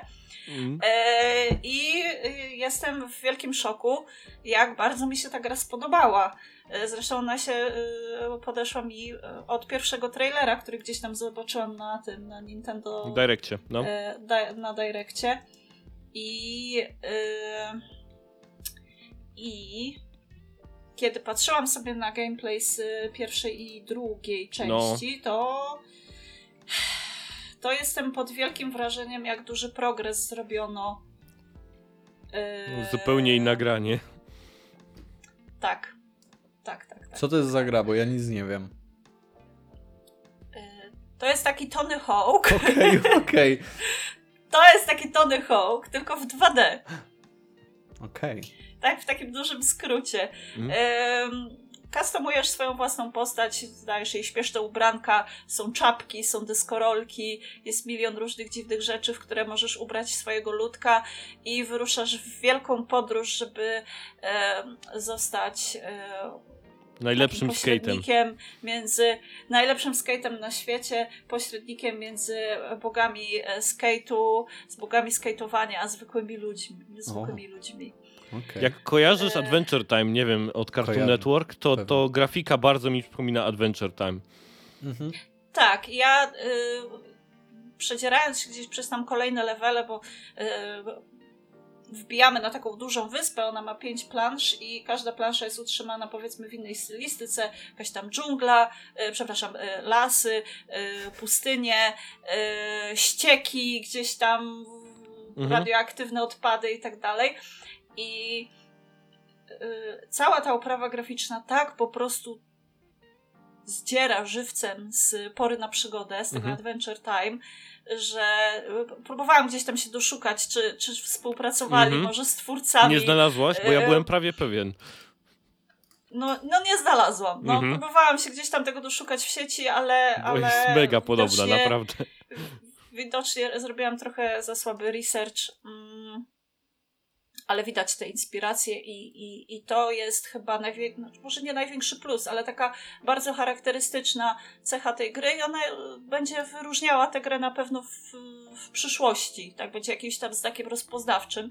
E, No i porównując chociażby Oli Oli World z pierwszymi, z pierwszą i drugą Mhm. częścią, no to progres jest niesamowity, bo te pierwsze dwie części mi się w ogóle nie podobały. Ja w nie nie grałam, ale one mnie po prostu odstręczały gdzieś tam e, właśnie taką prostotą, topornością i. i Ja też w niej nie tym grałem, a one wyglądały tak jakby z gameplayów jak na takie gry, które są typowo na telefonie. Nie wiem, czy mi się ten, bo to były No, takie... taki wiesz, taki pikselowy indyczek troszeczkę. Tak, nie? i tam się generalnie robiło po prostu, rekordy się pobijało na kolejnych gdzieś tam levelach, nie? Nie było jakiegoś niczego koherentnego, co by je jakoś skupiało, nie? A tutaj jest historia, wszystko i tak dalej, więc... Tak, jest, jest historia, są zadania na poszczególnych planszach, które trzeba wykonywać i co, co jest bardzo fajne, bo ja tego bardzo w grach nie lubię. Jeżeli gra blokuje mi progres e, i uzależnia go od, nie wiem, zdobycia iluś tam gwiazdek, figurek, czegokolwiek na, na wcześniejszych planszach, nie? Że musisz zdobyć tyle i tyle maskotek, bo inaczej y, nie przejdziesz dalej. I zmusza do powtarzania poziomów w nieskończoność, co tylko gdzieś tam może rodzić jakąś frustrację y, u graczy. No, zależy co kto lubi. Ja za taką mechaniką nie przepadam. Y, uciekam od takich gier, nie bawią mnie, nie bawi mnie to już po prostu. To mogło być zabawne 20 lat temu, gdy to służyło y, gdzieś tam sztucznemu wydłużeniu długości gry, tak żeby się Mhm. nagle nie okazało, że prze, prze, przebrniesz przez nią w ciągu trzech godzin i nic się już nie, nie zmusza do, do powrotu. Natomiast tutaj y, wszystkie poza może dwiema czy trzema planszami wymagają tego, żeby po prostu ukończyć y, trasę. Mhm. Jest to łatwiejsze od Są- takiej gry mobilnej po prostu. Bo generalnie tak patrzę teraz na gameplaye, no i kurde, No. nie różni się to specjalnie od takiej klasycznej gry y, y, właśnie mobilnej, w którą ja grałem, nie wiem, jeździłeś tam BMX-em zamiast, e, zamiast na deskorolce. No, tak, tylko, tylko wiesz, y, kombinacje, jakie trzeba wykonać na padzie, tu przytrzymać, tu wiesz, i, i jakby to powiedzieć, y, szybkość, z jaką musisz wykonywać określone kombinacje i y, mieć naprawdę duży refleks, to nie jest do osiągnięcia chyba na komórce. A, Ja w ogóle współczuję ludziom, którzy grają w tę grę na Switchu na Joy-Conach. Bo yy, ta gra się absolutnie nie nadaje pod joycony, które można po prostu w przypływie emocji rozpizdaczyć. czyli ma coś Mhm. z Dark Soulsów jednak. Tak, umierasz raz, zarazem umierasz. Łamiesz pady. Bo No tak, bo wystarczy, że źle wycyrklujesz gdzieś tam odległość i yy, i yy, musisz powtarzać, na szczęście nie cały poziom, ale gdzieś tam od punktu kontrolnego określony odcinek. Yy, No ale to jest zachowane właśnie od tych e, starych części. Bo to, co gdzieś tam community, które. Bo to one były takim, powiedzmy, gdzieś tam pseudo sukcesem te, te gry, bo mm, zrobiła się taka nisza e, fanów, którzy te gry z Oli Oli uwielbiali. No bo jeżeli była jedynka, a potem sequel, to ktoś to na pewno gdzieś grał. I dużo osób właśnie sobie gdzieś tam ceniło to, że tam trochę skilla było potrzebne do robienia gdzieś tam tych kombinacji, czyli gdzieś to tam zachowali. Tak, no wiesz, te, te gry zdobywały bardzo wysokie oceny. Tak jak Mhm. patrzyłam, no to były ósemki, dziewiątki, yy, no siódemeczki, tak, ale głównie to były takie mocne ósemki, gdzieś tam oceny Mhm. na poziomie 80%. Czyli tak jak God of War. Yy, I Tak jak Przepraszam, przepraszam, kontynuuj. Pa, panie, panie Badylku, dokładnie w ten sposób. E, I ja się nie dziwię, że, że, że oni spróbowali w, wypuścić kolejną część i ta trzecia część też wysokie oceny wśród ludzi zdobywa. E, I oni rzeczywiście zwracają uwagę na to, że trzeba mieć skilla, aczkolwiek e, nie trzeba robić tych wszystkich kombinacji, żeby, mm, żeby te poziomy ukończyć. E, Wystarczy, że opanujesz gdzieś tam te najbardziej podstawowe e, elementy, jak wiesz, kiedy powinieneś się wybić, e, jak zjechać po rampie, jak nie rozbić się o schody na przykład Mhm. i, i tego typu najprostsze rzeczy. I, I nie trzeba od razu wykręcać obrotów na 360 stopni, robić, nie wiem, jakichś dziwnych gripów. Ja w ogóle nie znam tej całej e, nomenklatury deskorolkowej, więc już się nie Kickflipa, będę gdzieś tam... backflipa, melony i tak Tak. dalej. Oli jest jeszcze. O, Oli widzę Jest. tutaj Tak, tak. kolega skater. Niemiecki to znaczy jakościowy. Tak, tak, tak. Kiedyś miałem bluzę Limbiskit. Mm. Okej, okej. E, Także nie trzeba wykręcać tych, tych wszystkich śpiesznych kombosów, żeby czerpać przyjemność z gry. Dla mnie w ogóle e, już samo tempo e, tutaj grania i, i te wszystkie szybko zmieniające się elementy na ekranie spowodowały, że ja już czerpałam z tego wielką radochę. Trochę fr- frustracji gdzieś tam to też zrodziło, ale ja się bawiłam przy tej grze fantastycznie. Nie wiem, pozrobiłam ją chyba na dwa czy trzy posiedzenia, bo te, każdą z tych, z tych e, krain można zrobić, jak się nie wysilamy, no tak w godzinkę, Okej. nawet mniej, Mhm. bo jest mniej więcej no 20 plansz na mnie nie zawsze, ale tak około powiedzmy 15-20 plansz na krainę. E, Więc no godzinka do dwóch na jedną zależy jak tam komuś, komuś idzie. Nie? Bo ja te- też miałam Mhm. dwa czy trzy takie e, momenty, gdzie się zacięłam i kompletnie nie wiedziałam nie wiedziałam, co się dzieje, nie? W sensie, czemu się rozbijam o ścianę, czemu nie mogę jechać dalej i, i, i tak dalej, a okazało się po prostu, że musiałam mimo wszystko zrobić gdzieś tam yy, konkretną sztuczkę, żeby rozbić podłogę pod sobą. Mhm. żeby, żeby, żeby dalej przejechać. Ale skończyłam grę, poradziłam sobie jakoś, e, więc Powiedz mi, Ania, tam Tak się nie było schodzi z tak deskorolki, tam nie ma żadnych elementów gdzieś tam, gdzie się chodzi, coś tak dalej porusza. Tam są, nie, nie, tam się całą grę, absolutnie. cała gra polega na tych właśnie takich gdzieś tam rampach, e, trikach Tak. i tak dalej. No chyba, że się Tak, wkurwisz, to dokładnie wtedy tak. y, schodzisz z deskorolki i mówisz pierdolę, nie jadę i, jest, jest koniec. Game over. Game over. Całą trasę pokonujesz na deskorolce, e, robisz przy tym jakieś dodatkowe aktywności, Mhm. na przykład, nie wiem, musisz przybić komuś piątkę na trasie, to wtedy gdzieś tam jakiś dodatkowy guzik trzeba wcisnąć na padzie, żeby przybić z ziomeczkiem piąteczkę e, między jedną akrobacją a drugą. Mhm. Omijasz, omijasz, y, masz zadania polegające na ominięciu konkretnych elementów, na przykład nie możesz dot- dotknąć nadmuchanych kotków, albo musisz zbić y, 15 nadmuchanych wielorybów i Spoko. e, A jak nie, Kurde, wykonasz tych, ty- a jak nie wykonasz tych zadań, to co wtedy?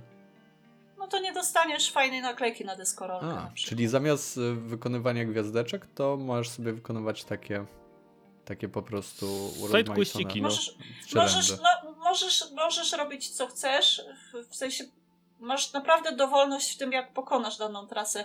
Nie, gra cię nie zmusza do tego, żebyś robił określone triki, nie zmusza cię do po, podjęcia określonej trasy, bo te trasy się czasem rozwidlają. Yy, w sensie tor z danego etapu Mhm. możesz sobie wybrać wersję łatwiejszą albo trudniejszą i mm, nie ma to wpływu, yy, że tak powiem, zacięłam się trochę teraz. Nie ma to wpływu na progresję, tak? Po prostu. Tak, tak, tak, tak, Mhm. tak. Yy, masz zadania, za wykonywanie zadań dostajesz te, te typowe takie kosmetyczne elementy, czy nie wiem, Mhm. czapkę w kształcie banana, yy, nie wiem, jakieś spodnie w pieski i tego typu rzeczy, tak? To jest tylko i wyłącznie kosmetyka. Mhm. Okej. Bardzo spoko. A powiedz mi, gdzie tam jest ten dany Trecho? On jest jedną z postaci pobocznych yy, na, bodajże na pustyni. Zajebisty motyw w ogóle, że Dani Trecho jest. No, Kto to jest no, no, dany no, no, Trecho? Jestem. Jak to nie wiesz, kto to jest Dany Trecho? Nie, Maczeta. dobrze, to jest ostatni odcinek, który nagrywamy razem, ale powiedz mi, kto to jest Maczeta. dany Trecho. Maczeta. Maczeta, właśnie. Maczeta.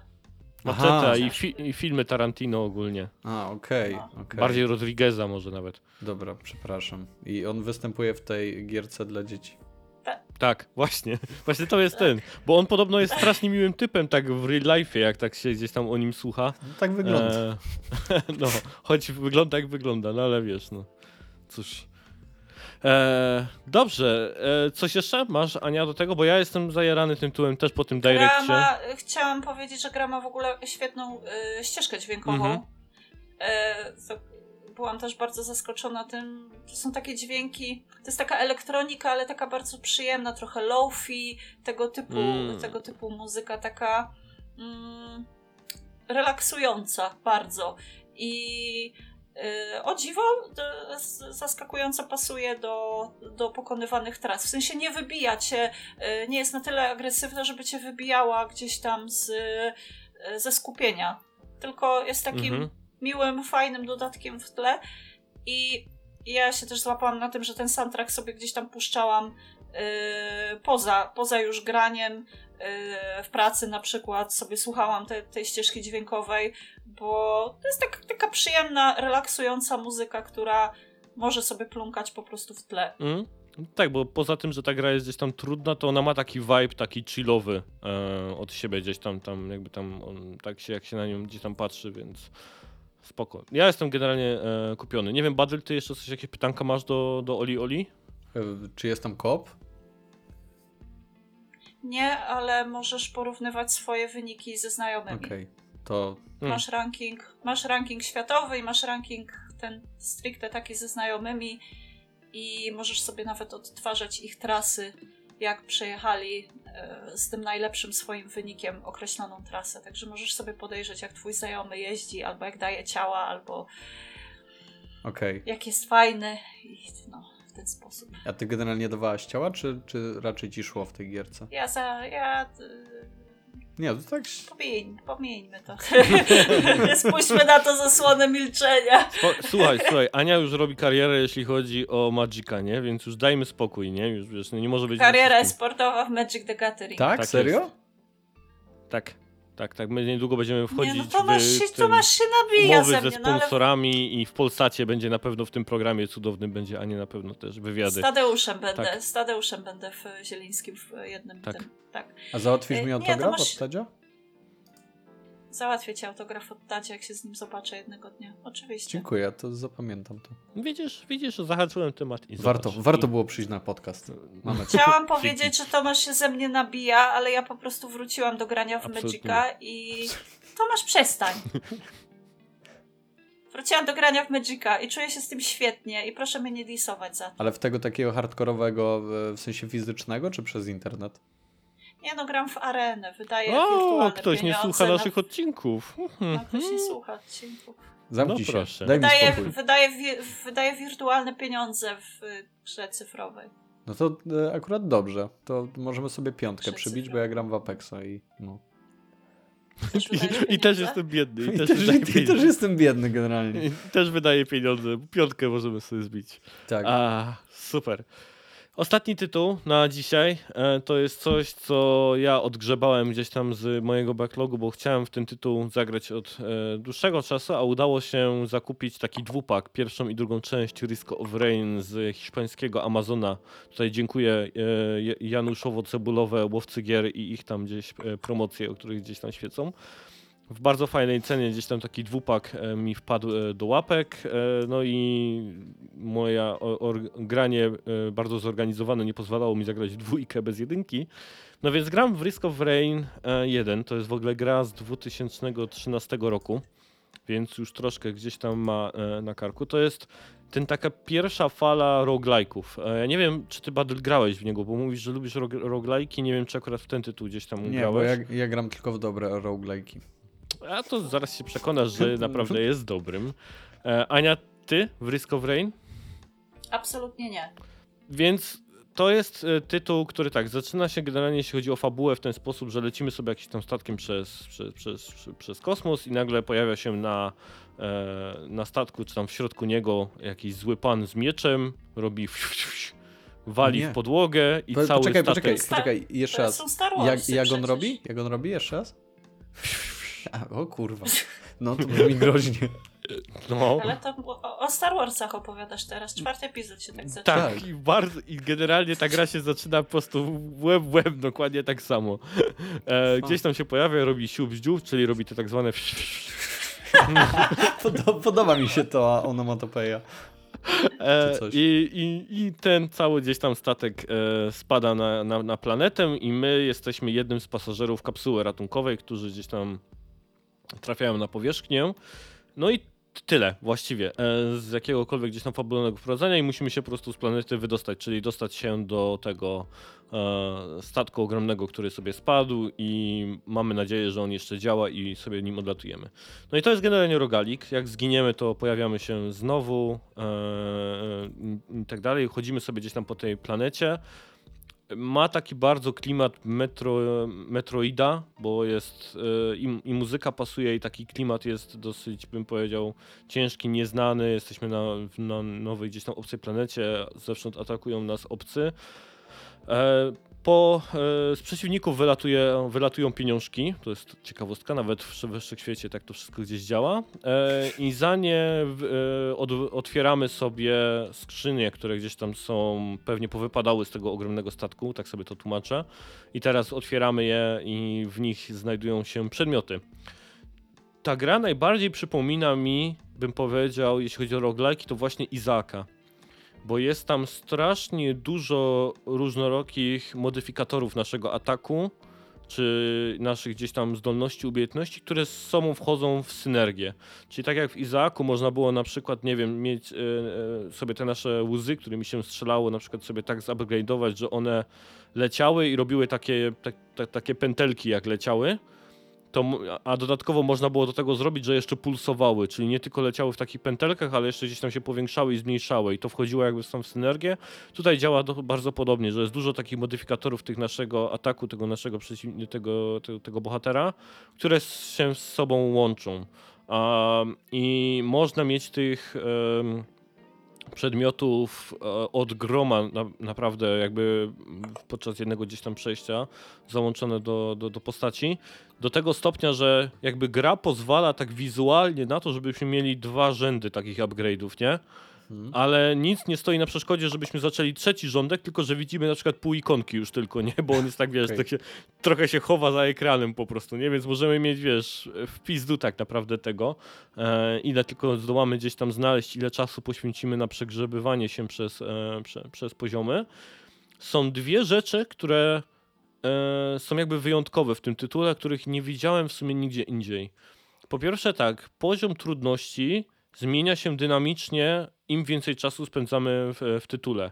To znaczy, mamy taki pasek na boku gdzieś tam e, gry, który nieustannie rośnie. I on rośnie od poziomu tam very easy i czasowo się przez, chodzi przez easy, medium, hard i tam te, potem są tam te, te poziomy trudności nazywają się impossible, tam you will die i tak dalej. Są różne te nazwy. I on y, nie zatrzymuje się, nawet jeżeli spędzilibyśmy, nie wiem, godzinę w pierwszym poziomie. E, rośnie cały czas tak naprawdę i jest, co, co za nim idzie, chodzi e, o spawn e, przeciwników.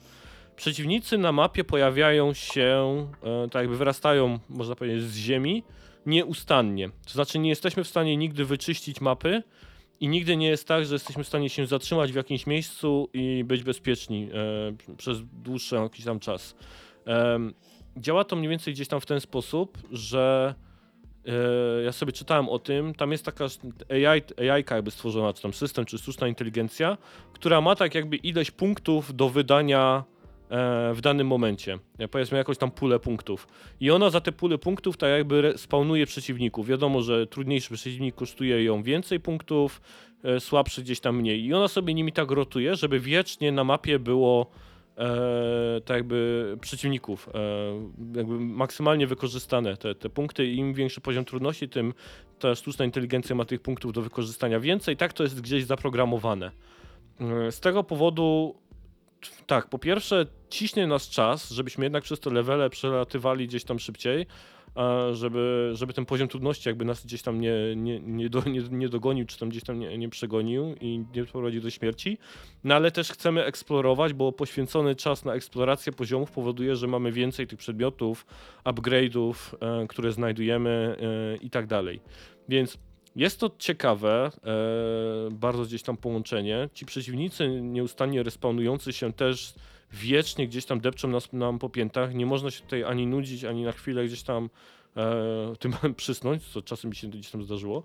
Więc e, naprawdę bardzo ciekawe są te elementy e, gdzieś tam tej gry i porównałem ją z Izaakiem i co mi się podoba w Izaaku to jest to, że czasem można się po prostu zmienić w tak totalnego badasa, jeśli chodzi o Izaaka, mieć tak genialne upgrade'y, e, że strzela się tam w ogóle po prostu laserami, torpedami, w ogóle można latać i tak dalej. Tutaj jest trochę podobnie. E, Ja tą grę ukończyłem, na razie udało mi się dwukrotnie ją ukończyć. E, I za każdym razem, przy samym gdzieś tam końcu gry, to miałem tak po prostu wykoksaną gdzieś tam postać, że rzeczy, które działy się na ekranie, to czasem powodowały, że ja tylko stałem w miejscu, bo miałem gdzieś tam tyle jakichś power-upów, latających dronów dookoła mnie, e, strzelających rakietami, bombami, jeszcze jakieś tarcze się pojawiały, jeżeli ktoś tylko był w pobliżu mojego, mojej gdzieś tam postaci, że zanim przeciwnicy do mnie dochodzili, to ginęli, więc można było sobie tak gdzieś tam skonstruować postać, e, jeśli gdzieś tam losowo fajnie to wszystko poskładało, że chodziło się po prostu taką, tak, taką chodzącą artylerią. Nawet się nie wciskało tego strzału, bo wszystko strzelało za ciebie. I, I się gdzieś tam całe się po prostu siało zniszczenie na całym poziomie. Bardzo lubię, kiedy gra pozwala na takie, jakby nie wiem, złamanie systemu, jakby, czy, czy, czy, czy, czy gdzieś tam tego, tego em, przełamanie, czy oszukanie Mhm. e, gdzieś tam tych systemów i ta gra zdecydowanie na to gdzieś tam pozwala. wraz, jeżeli tam gramy i tam eksplorujemy te poziomy, to czasem znajdzie się jakaś tam ukryta jaskinia, czy jakieś ukryte gdzieś tam przejście, wnęka, czy cokolwiek i tam e, odblokowujemy albo innych, e, inne postacie, które fabularnie też jakby znajdowały się w tej kapsule ratunkowej, albo artefakty, które modyfikują nasze dalsze gry. I takim artefaktem na przykład może być to, że przedmioty, które losuje, które teoretycznie losowaliśmy ze skrzynek, e, nagle e, po prostu mamy wybór. Pokazuje nam się tak jakby wszystkie tam przedmioty, które mam, odblokowaliśmy w grze i możemy sobie dokładnie wybrać, który upgrade chcemy i sobie tą stworzyć tą postać dokładnie taką, jaką byśmy gdzieś tam chcieli ten loadout. E, więc e, taki artefakt gdzieś tam się e, można sobie gdzieś tam odblokować i wziąć sobie na któryś tam z ranów. Albo miałem też taki artefakt, który powodował, że wszyscy przeciwnicy, które pojawiali się na, na poziomach, to były same tak zwane elity, czyli najtrudniej do zabicia, ale też najwięcej expa i najwięcej złota rzucały. No więc e, można sobie ten, gdzieś tam tą grę modyfikować tymi takimi dodatkowymi rzeczami. Jest naprawdę fajnie, e, tylko że tak, tak jak Ania mówiłaś, że od, o, o, ten pixel, ten art taki lud, tego lub hero cię odrzucił. No tutaj też jest, bym powiedział, ciężko, jeśli chodzi o ten Risk of Rain. To też jest taki, bym powiedział, pixel art, no właśnie 2013. Mhm. E, ta gra w ogóle była robiona przez studentów Uniwersytetu w Waszyngtonie. Na początku w Game Makerze, oni potem na Kickstarterze e, tak jakby mm, dozbierali na, na wydanie tej, tej produkcji na konsolach. E, więc to jest ich gdzieś tam pierwsza gra w ogóle. Więc y, wygląda to topornie. Jeżeli ktoś ma jakąś awe- Ale tak jak patrzę sobie teraz na gameplay, to prędzej to by mnie zainteresowało wizualnie niż Loop Co? Hero. Serio? Właśnie miałem powiedzieć, że to No. jest hardkorowy pixel art. W sensie gówno widać. No, jest, jest bardzo hardkorowy ten tutaj. E, jeśli chodzi o, o, o pixel art, on mi tak trochę przypomina tę taką. Były takie Wormsy, które się grało na kompie, takie. Tak. Ten... Wiesz o co No, chodzi. Badyl? Tak, tak. No, bo wiesz o co chodzi, pan. Wiesz o co chodzi. Wiesz, my, my chłopaki to wiemy o co chodzi. Nie, bo Badyl powiedział pierwszy, tak, tak chrząknął w sensie, no, to dlatego pomyślałem sobie, że on wie, ale ty, Ania, jak to się nazywało? El- Nie wiem, Ela- nie wiem. Nie, nie, nie wiem. nie, elas- Nie wiem. Elastomania to było, co, co to było Elastomania? Elastomania? No, to było chyba to, że takim e, motorem się jeździło i tam się ten. Bo to pamiętam, co tam. Tak, Tak, Ania? no. No. A te, a te Wormsy takie, te takie dziwne, które się dało tam na, na kiepskich ka, kalkulatorach się grało, nie pamiętam jak ten, ale ta grafika mi trochę to przypomina e, z, tego, z, te, z tego, z tego Rise of Rain, więc em, i chcę w to zagrać w kopie. I teraz tak, jeśli chodzi o online kopa, to można tutaj grać do 10 graczy tam chyba na raz. Co? E, no, e, Wow. więc, więc... Ale to musi e, być rozpierdziel. Musi być totalny rozpierdol. Jak tam jest 10-osobowy koop online, do dwóch e, osób e, lokalny koop jest. Okej. E, Sprawdzam czy, sprawdzam, czy jest na promce. Żeby nie no. zagrać. Kupić i nie zagrać. Żeby nie zagrać, dokładnie. Żeby to była jakby kolejna gra, w którą nie zagram z Tomkiem. o. E, natomiast Całe 38 zł kosztuje. to dalej dużo bym powiedział. E, Ale mała cena jak za niegranie z tobą. Ojej. Tak było dobrze, tak no było tak, dobrze. tak było miło, nie? Mogę może, może mogę zainwestować te 40 zł. Ale to Stać poczekaj, mnie. poczekaj Anią, bo ja tak już... Bo ja już tak kombinowałem, bo grałem już tak w Children of Morta z Bartkiem, e, że na SharePlayu. O, Children of Morta jest O super. Jezu, ale Na- to się nie da w to grać. To ja nie wiem, czy Nie, to nie jest graliśmy- za szybka gra. Graliśmy w Children of Morta, które też jest takim roguelike'iem dosyć szybkim, e, na SharePlayu bez problemów z Bartkiem w koopie, takim udawanym lokalnym, nie na SharePlayu. Więc e, tutaj też wydaje mi się, że to, że to spokojnie gdzieś tam da radę. E, wie, no, więc e, chętnie. Jak bardzo nie chcesz Ania ze mną grać, to możemy spróbować. E, no więc e, Badel, ja tak szczerze mówiąc, to ja, jeżeli lubisz rogale, to ja bym spróbował ten polecam. E, to można dorwać na jakieś bardziej gdzieś tam tanie. Widzę, że szukasz, widzę, że bardzo szukasz e, kogoś, kto będzie mógł z tobą pograć w to w koopie. No, Nie, wiesz, szukaj tej promki Dob- gdzieś dobra, tam na dobra. kompie czy coś, nie? po, Nie przyznaj, że spodobało ci się ze mną gra w e, Deep Rock Galactic. Tak, i teraz ten, szybko, gdzie myśmy ostatni raz grali, nie? Tak w pamięcią sięgałeś, nie? Bo ja też nie pamiętałem w ogóle. Ja, ja, tak, trochę tak. trochę tak było. No, trochę tak było. A, ale nie. E, pogram jeszcze trochę w tego koopa, czy to z Anią, czy z Bartkiem, czy z Badylem, tak tutaj wychodzi teraz na to. E, I potem, Wow. i potem gdzieś tam e, się e, rzucę może na, na dwójkę, bo dwójka jest zupełnie innym, zupełnie inną grą, bo dwójka jest w 3D, e, jest. TPP, jeśli chodzi o wygląd. E, więc tam również bardzo mocno poszli gdzieś tam do przodu z, z, w drugiej części. I to dalej... Nie wiem, czemu, czemu byłam przekonana, że to jest gra twórców Returnala. Naprawdę? Nie wiem, czemu mi się to tak obsturało. No tak, tak myślałam. A Returnala są od Rezogana, nie? Tak, Housemark, no. Mhm. A po, No po, więc Powiedz mi, No. a, propos, a propos twórców, to dalej tworzą e, te same osoby? W sensie dwójkę Tak. stworzyli ci studenci? tak, tak. Znaczy oni teraz już. No, nadzieję- pewnie znaczy, nie są pewnie- studentami, ale ci są. z tamtego czasu. Tak. Kozak. Tak. Tak, tak, to są dalej ci goście, oni gdzieś tam jakiegoś game jama wewnątrz uniwersyteckiego w tym Waszyngtonie właśnie wygrali tą grą. Okej. E, oni byli strasznymi e, geekami, jeśli chodzi o właśnie programowanie. To byli bardziej programiści niż tam game designerzy i dlatego oni sobie zaskarbili właśnie tą AI-ką, tym systemem właśnie, który powoduje tam, że ciągle gdzieś ci przeciwnicy różnorodni się pojawiają wokół nas. No i ten poziom trudności się cały czas e, rośnie dynamicznie, nie? Niezależnie od tego, czy, czy się śpieszymy po poziomach, czy nie, no to on jednostajnie rośnie cały czas. okej. E, i, I tak, ukończenie gry to jest pięć światów do pokonania. Każdy świat kończy się walką z bossem, nie? Są No właśnie, bossowie. po- Miałem po- pytać o bossów. No, są bossowie właśnie. E, niektórzy w ogóle wpadają tak losowo, że nagle w trakcie rana nam, mimo tego, że nie dochodzimy gdzieś tam do końca, to, to ten, to, to się pojawiają. E, tak, e, z czapy. E, A to jest tak, że masz pięć bossów, w sensie ogólnie masz pięć bossów jest, jest znanych, czy to jest tak jak w Isaacu, że masz pięć plansz, na, na końcu każdy jest boss, ale to może być jeden z powiedzmy tam nie Tak, wiem, 20. Dokładnie tak. Okej. Okej, Loso, los, los, losowi są. Spoko. Lokacje są, wydaje mi się, że są, nie są losowe, że jakby te światy są jakby mapy, nie? Są tak Aha. jakby stworzone, predefiniowanie, natomiast to, co na nich się dzieje, gdzie jest lód, gdzie jest koniec, a gdzie jest ten, to, to też jest e, niezależne. Bo Okej. generalnie na każdym świecie musisz dojść do teleportera, go uruchomić i on wtedy przez 90 sekund tak jakby się ładuje i ty po pierwsze musisz przeżyć, a AI-ka wtedy tak jakby z całego poziomu wszystkich przeciwników do ciebie tak jakby ściąga, w, w, w, gdzie, gdzie jest ten teleporter, plus jeszcze stawia bossa, nie? Więc zawsze te tam odpalenie tego, tych 90 sekund to jest największa nawalanka zawsze na sam końcu levelu, nie? Kumam. No. Je, strasznie dużo ciekawych rzeczy tutaj ch- chłopaki zrobili, e, więc jak ktoś bardzo lubi rogale, to ja polecam ten Risk of Rain. Dobrze, już kończę, już nie mawiam więcej. Jezu, dobra.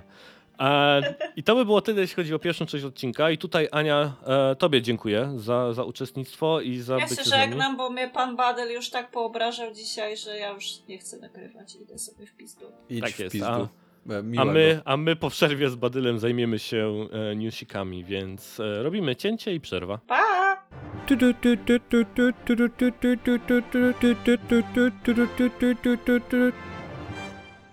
No dobrze, to w takim razie jesteśmy po tej króciutkiej przerwie. E, tutaj, tak jak zapowiedzieliśmy, jestem tylko i wyłącznie z Badylem, a więc takie mano a mano męskie spotkanie nad newsami e, gamingowymi się teraz e, szykuje nam. Natomiast na rozgrzewkę pytanie z Twittera do ciebie, Badyl, w ogóle. Wow, nie No. spodziewałem się tego. Zapytaj Patryka, kiedy giereczkowe nowości. Przepraszam, pana Patryka. Ojej, pana Patryka. Kto to zadał? Kto to taki zabawny śmieszek jest? Dariusz Woźniak. Dariusz, pozdrawiamy e, Waderia bardzo serdecznie. Mam nadzieję, że kucie ściany mu idzie dobrze.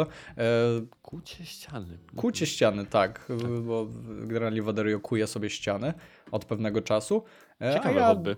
Tak, tak, tak, tak. Podobno, podobno jest to coś, coś bardzo istotnego. Mm, Także Mhm. życzymy mu powodzenia, e, a mi nie życzymy powodzenia w giereczkowych nowościach, ponieważ nawet do nich nie przysiadłem. Także e, pozdrawiamy pana Darka bardzo serdecznie. Tak, w ramach, bym powiedział, e, przedstawienia tym, którzy gdzieś tam może tego nie znają, to to był taki, co tydzień chyba miałeś, nie? Takie newsiki, tak? Zbierałeś z tygodnia i wrzucałeś Tak. filmik. No. Z ten początku, temat. Z początku co tydzień, to było w okresie pandemicznym, gdy jeszcze byłem studentem. E, No to wiadomo, jak lockdown, no to e, zajęcia odbywały się Mhm. Generalnie online miałem dużo czasu, e, także postanowiłem, że coś sobie zrobię na tym moim kanale, no i właśnie nagrywałem. E, dość często one się pojawiały, bo kilka razy w miesiącu tak naprawdę no. zbiór najnowszych informacji właśnie ze świata branży. No jakoś mi się, powiem tak, podobało mi się to, ale niestety ta forma ma to do siebie, że dużo musisz dać E, od siebie, dużo czasu mhm. poświęcić na research, tym bardziej jeżeli chcesz, żeby to wyglądało jakoś sensownie, żeby to było e, w miarę, w miarę ładnie zmontowane i, e, no i żeby te newsy też były jakieś, jakieś takieś. No i generalnie dużo czasu, a później, no że tak powiem, mało osób to zobaczy, to jest materiał tak naprawdę na ten konkretny czas, w którym jest wydany, więc no raczej ludzie mhm. nie będą do tego wracać, nie? Więc E, dużo, dużo mojego czasu, a tak naprawdę jednorazowy strzał, nie? No, to jest to samo, bym powiedział, ta ostatnia kwestia to jest to samo, co nasze E, na gorąco, które my tam, a czasem ja nagrywam sam, czasem z kimś e, i tak dalej. To też materiały, które wiesz, ogląda mhm. się tylko wtedy, kiedy na przykład jest jakaś relacja z jakiegoś wydarzenia, a potem one już po prostu wiszą. Na szczęście na tym na gorąco to się nie napocimy za dużo, no bo to tylko są reakcje do, e, do oglądania czegoś, więc tyle, tyle dobrze. No ale to super, to akurat zobacz. No i właśnie dlatego o tobie pomyślałem, że chyba może będziesz chętny wpaść na tą właśnie część, głównie na newsy.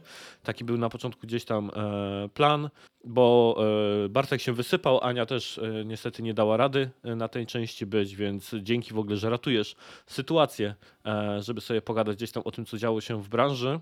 Przyjemność po mojej stronie. I lecimy od razu z grubym pierwszym takim newsem, który się wydarzył w ostatnim, w ostatnim czasie, czyli wyścig zbrojeń odcinek 382, trochę jak w, w Dynastii. Mhm. PlayStation kupuje Bungie. E, ruch, którego też chyba mało kto się spodziewał. E, prawie tak samo mało pewne e, posunięcie jak zakup Activision Blizzard przez, przez Microsoft. No ale tak, trochę wprowadzenia do tego, co jakby się tam podziało. PlayStation kupuje Bungie za 3,8 miliarda dolarów.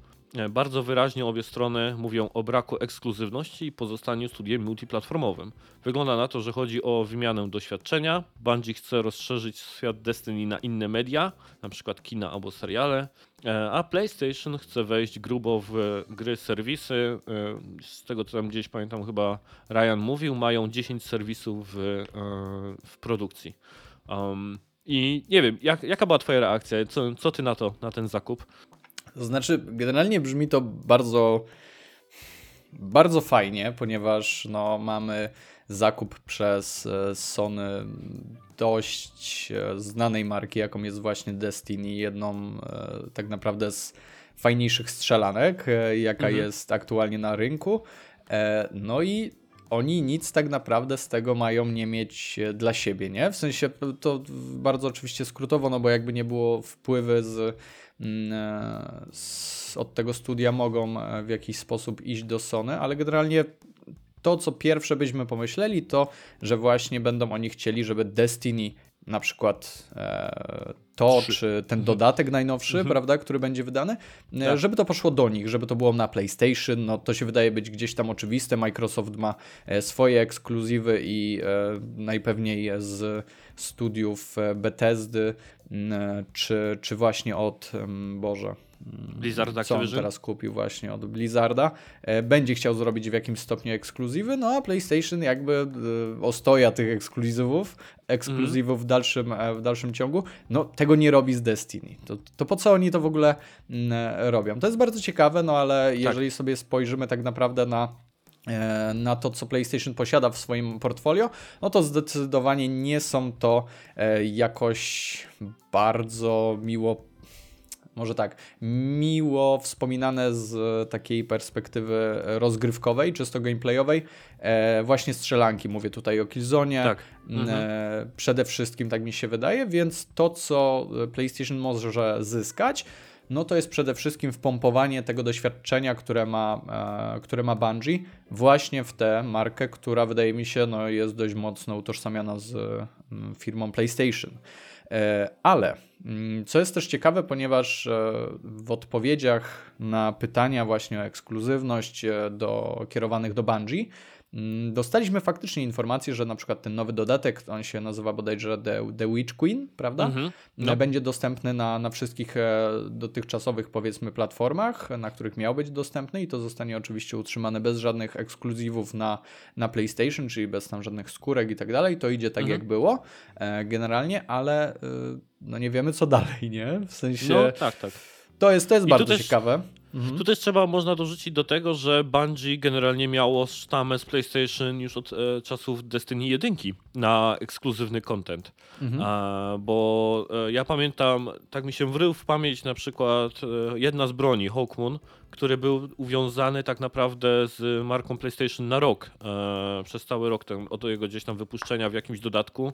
Oczywiście tych rzeczy było więcej, to nie tylko jedna i ta wyłącznie broń, ale to jest taki przykład, który gdzieś tam, że tego kontentu było trochę. Nawet jakiś strike był uwiązany na platformie PlayStation przez bardzo długi e, czas, więc tych takich dealów gdzieś tam z Destiny PlayStation trochę miało w prze, w przyszłości. Ale e, tak, na pewno jest to, znaczy ta multiplatformowość, oczywiście, że każdy się spodziewał, że wiesz, jak tylko ktoś kogoś kupuje, to od razu e, moje, moje i nie daje innym. No tak. Na, natomiast tutaj to faktycznie gdzieś tam ma sens, żeby to dalej było gdzieś tam multiplatformowe. E, I Tym No. bardziej, że generalnie Sony, y, no mówmy się, do Microsoftu, jeżeli chodzi o finanse, im daleko, więc dla nich mogą się liczyć te pieniądze, e, które pozyskają z e, odpowiednich e, platform. No jakby nie było, to jest duży zakup dla nich, nie? Microsoft tym bardziej, że wiesz, się... Mhm. To, co kiedyś, em, ja pamiętam, jak, mu, jak była dyskusja na temat tego, dlaczego na przykład Sony się nie decyduje na, na crossplay, nie? Na przykład, albo tam jakieś wymianę save'ów z innymi gdzieś tam platformami. A, wiesz, no teraz z, z zakupu każdej skórki na Xboxie Sony ma 30%, nie? Mhm. Wiesz, to jest tak, że ludzie będą kupować gdzieś tam dodatki, e, skórki, a jednak trochę tam tej mikropłatności i ten e, serwis w Destiny jest rozbudowany to Mhm. trochę tej kasy zawsze gdzieś tam będzie spadać e, do, do Sony, ze wszystkiego, co zostanie gdzieś tam kupione na innych platformach. Więc jakiś to na pewno gdzieś tam e, zysk jest.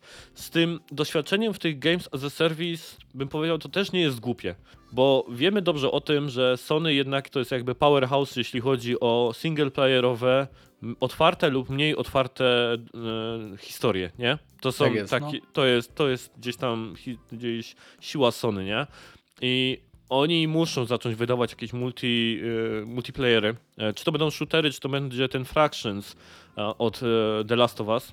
Tak e, jest. czyli gdzieś tam w tym uniwersum, muszą zacząć wydawać te, te tematy gdzieś tam e, multiplayerowe, no bo to, to przynosi hajs e, długoterminowo, wiesz, to ten długi ogon, jak się mówi, nie? Sprzedażowy, że tam wydajesz grę i potem e, możesz tam dodatki pompować, wydarzenia, no cały serwis budować. No generalnie Des- u Sony tego nie było, nie? Nigdy y, Nie. nie. przypominam sobie, żeby był tu jakiś multiplayer stricte pod banderą Sony, który by jakkolwiek... Trochę to, trochę się z tym jakby tak miziali przy e, tym Ghost of Tsushima i, i. Ojej, ojej, nie, w sensie to by było tak, to był tak krótki epizod, że równie dobrze moglibyśmy powiedzieć tak samo o tym e, The Last of Us e, multiplayerze do jedynki, do, o multiplayerze do, wiesz, do Uncharted. A czy wiesz, no E, ten do jedynki do Last of Us i, i ten w Uncharted, to jednak tam trochę osób w to grało, nie? To nie było Ale jakieś a- takie... absolutnie popier- wiesz, ja nie mówię, że, że w to nikt nie grał. Sam się w to zagrywałem No. po, po premierze trochę i wspominam to jako bardzo, bardzo fajny tryb i bardzo Mhm. przemyślany. Tak samo bardzo miło wspominam, nie wiem czy kojarzysz, do God of War'a był e, tryb multiplayer do e, God of War'a w Stąpienie Ascension, bodajże. Ascension, tak. tak. Był genialny ten multiplayer, player, No. który zabili e, oni sami przez dodanie mikropłatności zbyt, powiedziałbym, takich agresywnych, które wpływały dość mocno na rozgrywkę. I to jest to, wydaje mi się, czego Tak. w czym Sony nie ma doświadczenia. A Bungie, no jakby nie było na tym, chyba stoi w No zasadzie. zgryzło zęby tak naprawdę, nie? Wiesz, Dokładnie. Te, tak jak, tak jak Wa- Waderio te ściany kuje, nie? No to tak Destiny tak naprawdę się lubuje w tych, e, w tych e, w systemach, nie? Właśnie i w tej całej monetyzacji i wiesz... Ja tak sobie myślę o tym, wiadomo, że teraz mamy i Apexa i mamy wiele innych tych gier, serwisów, które gdzieś tam sobie żyją, Mhm. ale Destiny było tak jakby protoplastą tego wszystkiego, nie? Ja pamiętam, Tak. że Destiny jest takim pierwszym, pierwszym Games as a Service, to przynajmniej i- i takim, którego ja doświadczyłem. Może ze względu na to, że gram na konsolach, ale dla mnie to był taki pierwsza gra, pod której jakby cały ten nurt gier serwisów zaczął dopiero wybuchać i robią to już od naprawdę bardzo długa, z lepszym i gorszym gdzieś tam tam skutkiem, nie? Bo też mieli swoje potknięcia e, w różnych momentach, natomiast wiesz, teraz wydaje mi się, że są w bardzo dobrym miejscu. Osoby takie jak Bive czy tam Paul e, to są bardzo zachwycone z, z kierunku, w którym teraz Destiny jest e, i, i co robi, więc idzie im to, więc no od lepszych, jeśli chodzi o gry jako serwisy, nie ma się jakby gdzie uczyć. Tym bardziej, że nie wypalił im deal. Nie wiem, czy ty pamiętasz, ale jakiś czas temu oni chcieli zakupić um, Layton Games, czy Layton Publishing. Chodzi gości od um, Warframe'a. Mm, okay. oni, chci oni, chcieli zakupić całą, całe studio właśnie odpowiedzialne za Warframe'a, prawdopodobnie też z tego samego powodu, tylko mhm. że ubiegł ich wtedy Tencent e, i stał się własno, sta, stali się właścicielami tego, tego studia i moim zdaniem to jest dokładnie ten sam jakby wiesz, ten same dokumenty strategiczne e, Usony, po prostu to jest teraz zakup Bungie, nie? że musimy mieć, wiesz, jak, te, jak to się mówi ładnie, know-how, mhm. e, odnośnie serwisów i, i tutaj jakby gdzieś to oni znaleźli.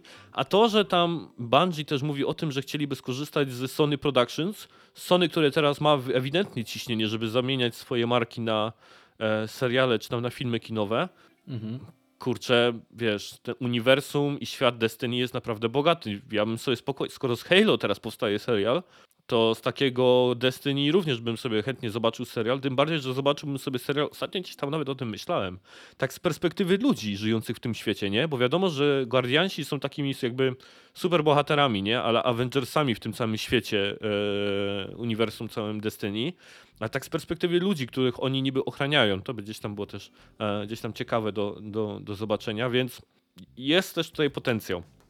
Potencjał jest pytanie, czy wiesz, czy zrobienie klimatycznego, oddającego mm, te, te sytuacje, która się rozgrywa w grze, cały, całe to uniwersum w taki sposób, w jaki by gracze chcieli, e, czy, czy ten sposób e, no po prostu im się jakkolwiek to uda w, tym, e, w tych ekranizacjach, cóż, jestem pełen obaw co do tego, mm. jakby to mogło wyglądać, e, no ale kibicuję jak najbardziej takim inicjatywom, gdzie filmy krzyżują się z grami, grami z film, gry z filmami i, i ogólnie cała ta popkultura y, przesiąka bardziej -hmm. właśnie gierkami, no bo to jest, to jest generalnie, generalnie fajne. E, no ale znowu wiemy, jak to wychodzi z ekranizacjami no, gier tak, wideo. Tak, tak. To jest, to jest trudny temat tak naprawdę, ekranizacje. I gry w ogóle na podstawie filmu, czy tam filmów, czy komiksów, to też jeszcze do pewnego czasu był problem, więc to mm -hmm. nie, mhm. nie zawsze to gdzieś tam wychodziło, a, ale zobaczymy. Ostatnio bardzo dużo się gdzieś tam z tym dzieje. Marvel pcha w to i ten. Z ciekawostek, jedna trzecia kasy z tego zakupu ma dojść, ma trafić do pracowników jako e, tam benefity, czy tam kasa na, na premię, czy podwyżki. To też jest tam jakby ciekawostka, e, tak. że tak, takie coś zostało za, za ten. to jest, jest miły to też... gest. Pytanie, mhm. kto wiesz, kto finalnie dostanie tą kasę, bo e, wiemy, że pracują tam ludzie na różnych szczeblach, nie? I, mhm. No i zobaczymy, jak to zostanie przez nich porozdzielane pomiędzy te no, osoby. Jest to, to, to może być też trochę taki ruch, że ja nie wiem, jak bardzo to było zakorzenione w kulturze Bungie, ale oni bardzo jednak dużo mówili o tym swoim byciu niezależnymi, nie? mm. po latach pod Microsoftem i tak dalej. I wiesz, może to się nawet wpoiło gdzieś w ludzi e, i, i stało się czymś takim, czym ludzie wiesz, po prostu się tam jakby tytułują. E, wartością, więc może taka sama trochę jakby też jakby osłodzić to, że jednak trafiają pod banderę gdzieś tam e, kolejnego jakiegoś dużego wydawcy. E, to znaczy wiesz, oni trafiają pod banderę na bardzo fajnych warunkach, bo generalnie to co sobie powiedzieliśmy, oni zachowują dość dużą część niezależności, to tak. znaczy ich gry, które mają w planach będą wydawane dalej przez nich, nie? I to nie jest tak, że Sony będzie to wydawać, a przynajmniej tak, tak jest to przedstawiane w tych, e, w tych publikacjach e, w internecie, które, które czytamy. E, więc no generalnie zajebista sprawa, nie? Mhm. Pytanie, jak to będzie później jest z tą, z, tymi, z tą ekskluzywnością, bo póki co fajnie to brzmi, Sony bardzo fajnie PR-owo to rozwiązało na zasadzie, no tutaj kupujemy, ale spokojnie, żadnych ekskluzywów, wszystko będzie tak jak, tak jak miało być. Generalnie Bungie jest w pełni w pełni Bardzo otwarci byli, studiem. nie? Jeśli Tak, chodzi o to. no plus to- jeszcze teraz to mówisz, y, y, dostają jeszcze tutaj jakieś benefity pieniężne. No to brzmi zbyt kolorowo, No, bym powiedział, ale no generalnie może są e, dobrzy ludzi na, ludzie na świecie, którzy Tak. e, takie rzeczy jeszcze robią, prawda? robią. Więc nie, no naprawdę, jeśli chodzi o jak to wygląda gdzieś tam, to ja byłem zaskoczony, że Sony tak bardzo otwarcie mówiło o tej platform- multiplatformowości, bo wiesz, e, Phila Spencera to trzeba przerzucić przez trzy filtry, nie? Tam jeszcze przeszukać jakiś słownik, posprawdzać znaczenie synonimów i wtedy się dopiero możesz skapnąć, czy kolejne gry z serii COD będą ekskluzywne, czy nie. E, na, natomiast oni tutaj byli mega tak od razu gdzieś tam otwarci. No ale wiesz, żeby, żeby nie wyjść tutaj, bym powiedział, na, na hipokrytę, to jednak pierwszą taką moją myślą, i to mu- muszę od razu powiedzieć, to było to, że jednak szkoda, e, że, że się tak dzieje, bo ja jednak nie jestem fanem, bym powiedział, skupywania się tych wszystkich marek e, e, razem. E, nie chciałbym, Mhm. żeby gdzieś tam powstały jakieś dwa, trzy molochy na całym świecie, które będą trzymały tak jakby gdzieś tam pieczę nad wszystkim, e, wszystkim co się dzieje. E, natomiast też gdzieś ostatnio jakiś tweet do mnie trafił chyba od e, gościa na Twitterze Shinobi, który zrobił taką listę nowo powstałych e, deweloperów w ostatnim roku i tam było kurwa, chyba, że 30 st- e, tak naprawdę ekip e, AAA, które Mhm. gdzieś tam powstało, gdzieś tam byli weterani Rockstara, weterani Blizzarda, weterani Guerrilla, nie i tak dalej, więc Okej. e, trochę tych ekip tak powstaje, o których my zupełnie jeszcze nic nie wiemy, co z nich gdzieś tam wyjdzie, więc może to nie jest wszystko gdzieś tam takie szare. No wiesz, ale I- mainstream pozostaje zawsze mainstreamem. E, Call of Duty, Destiny e, i te wszystkie inne marki, nie wiem, Diablo, e, War, World of Warcraft, e, te gry no, są swego rodzaju no po prostu wabikiem na, na, na graczy i tego nie da się, wiesz, zabrać. Diablo zawsze będzie Diablo i zawsze będzie przyciągać, mm, przyciągać tych ludzi, nieważne ile tam studiów powstanie. E, Będą musieli naprawdę odwalić kawał dobrej roboty, żeby przyciągnąć jakością, no bo tak naprawdę nie mają nic poza, e, poza możliwością zrobienia dobrego wyrażenia. E, I to, co mówisz, a propos tego skupywania przez większe Mhm. korporacje tych, no, tych powiedzmy deweloperów, no jest to niebezpieczny ruch, e, przyznam szczerze, bo może obudzimy się w czasach, gdzie generalnie e, poza indykami, no to nie będzie już żadnych e, powiedzmy takich Niezależnych, takich, nie? takich niezależnych, czy może takich fajnych inicjatyw, jak e, wychodzą od nieraz od deweloperów tych e, nawet AAA, e, którzy nie mają narzucanych schematów. No, widzimy, co e, potrafią deweloperzy zrobić. Na przykładzie wrócę dalej do Apexa, e, Mhm. który pojawił się kompletnie znikąd, który był robiony przez właśnie respawn, powiedzmy po godzinach, e, w niewiedzy m, e, właśnie To jest elektroników. sztos historia, nie? Tak, to jest zajebista historia w ogóle i część ludzi w to, w to nie wierzy, mówią, że elektronicy, elektronicy. Nie, elektronicy się dowiedzieli dopiero jak projekt był już e, na, takich zaawan- na takim zaawansowanym poziomie i oni to klepnęli e, tylko dlatego, że no, były, były możliwości na tym zarobić, ale Mhm. całe podwaliny e, no, są robione przez Respawn e, samodzielnie.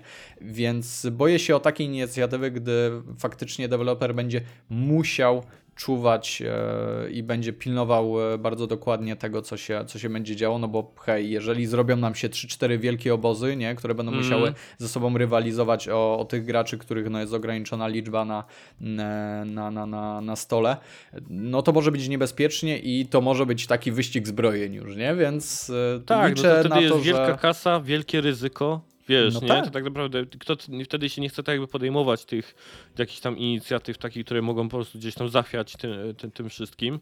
Mhm. Mm, Żeby zobrazować to, jak gdzieś tam ja się e, czułem po, gdzieś tam po zakupie tym Bungie, bo też e, to jest pierwszy raz, kiedy Sony kupuje, bym powiedział, w ten sposób, nie? Zawsze to było tak, że jednak te ekipy, które kupowało Play, to były takie ekipy, z którymi oni już lata współpracowali. A jeden, dwa tytuły wypuszczone tak ekskluzywnie, bliska współpraca, ewentualnie potem zakup. E, Od Guerrilla e, i pierwszego Killzona, e, potem po wszystkie inne gdzieś tam studia Sucker Punch, e, Insomniaki, jest. to zawsze, zawsze gdzieś było spowodowane jakimś tamten. Bungie jest takim pierwszym zakupem dużym, który jest absolutnie, bym powiedział, biznesowo ma sens. Biznesowo ma jak najbardziej sens, ale zupełnie bez tej takiej koligacji e, i, i tak dalej zakupiony jest. Ja wiem też, że bardzo dużo robi kultura e, pracy i kultura organizacyjna. I teraz e, nie wiem, jak to wpłynie na inne studia, na inne ekipy. Czy sobie pomyślę, kurde, za taką grubą kasę. Ja przypominam, że, że Sony kupiło Insomniaka chyba za, za 130 milionów, czy Okej. coś w tym rodzaju. To są to, no, albo tam może 200 milionów, na pewno za jakieś astronomicznie mik, mi, malutkie pieniądze. e, Mhm. Po prostu Insomniaka. A tutaj lecą teraz takie pieniądze. Ja wiem, że czasy się trochę gdzieś tam pozmieniały, ale e, no jednak nie wiem, jak to gdzieś tam może zostać wpłynięte, czy to nie jest jakieś tam po prostu zamieszanie e, w kotle e, przesadne. A chciałem ci przeczytać jeden cytat i powiesz mi Aha. zaraz, czy, czy wiesz, e, kto, o kogo chodzi. E, o, ja tutaj tak wyspoilerowałem jako, jako X e, tą firmę, nazwę firmy. X zawsze pozostanie Xem. Firma zawsze e, polegała na grach z pierwszej ręki i nie wiedzą powodu, dla którego miałaby się zmieniać. Nasza marka została zbudowana na e, produktach stworzonych z poświęceniem przez naszych pracowników, a posiadanie dużej liczby osób, które nie mają DNA X w naszej grupie nie byłoby plusem dla firmy. Activision.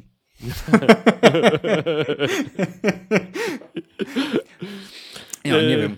Nie, no tutaj chodzi o Nintendo. E, Okej. Tak Nintendo gdzieś tam skomentowało e, te zakupy, kiedy ktoś zapytał się chyba prezy prezydenta Nintendo o to, czy będą e, też się silić na jakieś zbrojenie. I muszę powiedzieć, że strasznie zazdroszczę sytuacji e, Nintendo. E, za, mm, wiesz, przeważnie gdzieś tam patrzyłem po prostu na Nintendo jak na takiego tam po, pocieszną markę, która gdzieś tam, gdzieś, gdzieś tam na boku. Mhm. Ale muszę powiedzieć, że oni jednak ma, są w tak fajnej pozycji, że oni mają tą, e, takich nie tylko i oddanych fanów, ale mają takie ugruntowane, sprawdzone pomysły na marki. Mhm. Mają po prostu Zeldę, mają Mariana, mają Pokémony, które wiedzą, że, że przyniosą im po prostu hajsiwo i mogą po prostu sobie zupełnie nie patrzeć się na konkurencję, robić sobie totalnie swoje, e, budować tą kulturę, te swoje DNA, tak jak tutaj powiedział, mieć e, cały czas niezmienne i, i nie patrzeć się w ogóle na konkurencję. I muszę powiedzieć, że strasznie tego gdzieś tam zazdroszczę, bo jednak Microsoft teraz depcze e, po piętach bardzo gdzieś tam, gdzieś, tam Sony. Mhm. No mam nadzieję, że nie zacznie się jakaś tam seria wykupów. Gdzieś czytałem jakieś plotki, znaczy sam tam Ryan i Jeff Keighley na Twitterze pisali o tym, że nie są to pierwsze zakupy, że Ryan też tam powiedział, że e, oni są w strategicznych jakichś rozmowach z kolejnymi jakimiś tam wielkimi markami, które być może trafią pod ich skrzydła. E, to sobie myślę, że kurde, naprawdę nie chciałbym, żeby zaczęło się jakieś wykupywanie, nie wiem, Konami, Capcomu, czy tam Mhm. e, Square Enix i tak dalej. Ale wiesz co, No. E, Śmieszne jest to, e, tak sobie myślałem o tym, e, co mówiłeś a propos Nintendo, że oni mają swoje marki, nie, że Mhm. e, moim zdaniem to jest też troszeczkę mm, wychowanie sobie swojej społeczności, e, tych odbiorców swoich, bo generalnie mm, no cóż, Mario jest Mario, nie, i tam Mhm. wielkich rewolucji myślę nie będzie. E, Część z tych gier, no weźmy sobie Pokémony, prawda? One są mega złudnie nawet podobne do siebie te wszystkie części.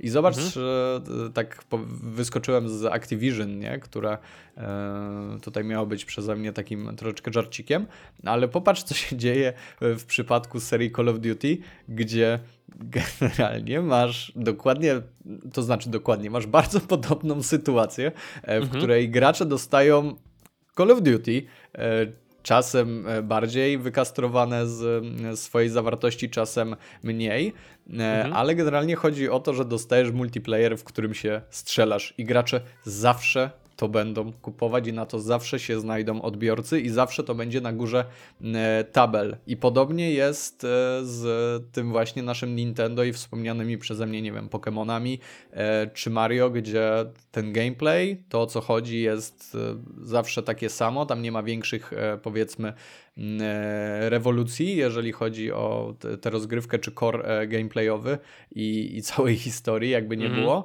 To nie jest, wiesz, God of War, gdzie nagle dostajesz zupełnie inną gierkę e, i gracze są do tego absolutnie przyzwyczajeni, więc e, no, No. widzę tutaj jakieś lekkie, e, lekkie podobieństwo w tych... Lekkie e, podobieństwo działania. Nie, no tak, na pewno. tak.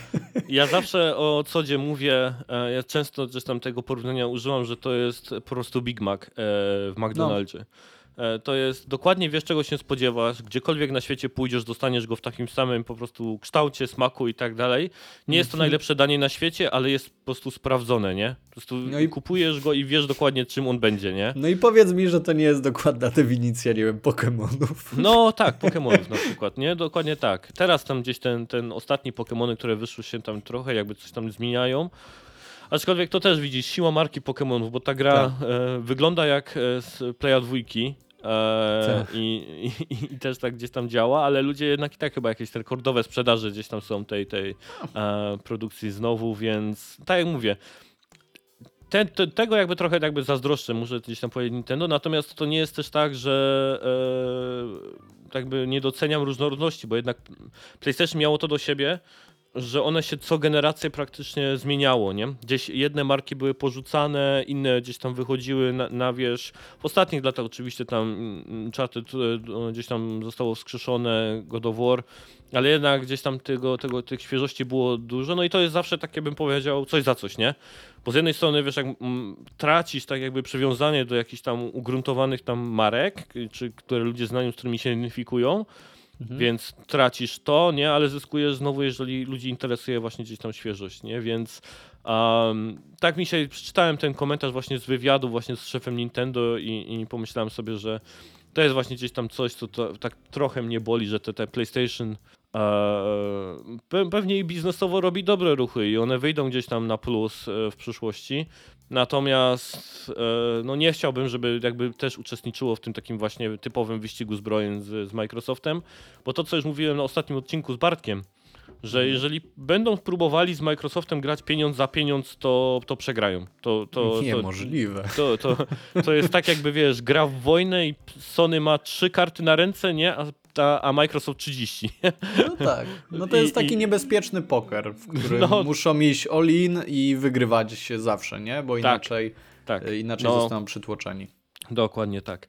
E, drugi news, który sobie na dzisiaj wybrałem i ty pamiętam napisałeś do mnie na Discordzie, że jesteś, jesteś ciekaw jak poprowadzę gdzieś e, rozmowę na, na ten temat. Tak. To ostatnio też pojawił się na GameSpocie chyba ranking najbogatszych CEO e, w, w branży.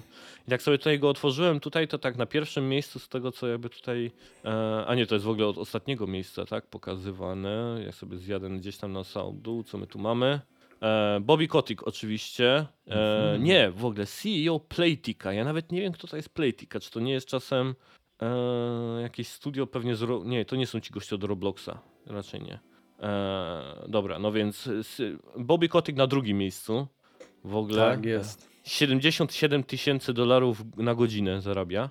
Nie wiem, co to E. jest. Jakbyś się spiął, też, też byś tyle mógł zarabiać. No, no. Wystarczy tylko jeść zdrowo, wcześniej wstawać. Tak, ćwiczyć codziennie, zdrowo się odżywiać. Tak jest. A, ale jaka jest różnica pomiędzy tym? Bobby Kotick jest na, na drugim miejscu 77 tysięcy, a ten kościół z tej playtiki 186 na godzinę tysięcy dolarów. Co to, jest, jest- w ogóle to To jest śmieszne, że o nim nie, nie słyszeliśmy, prawda?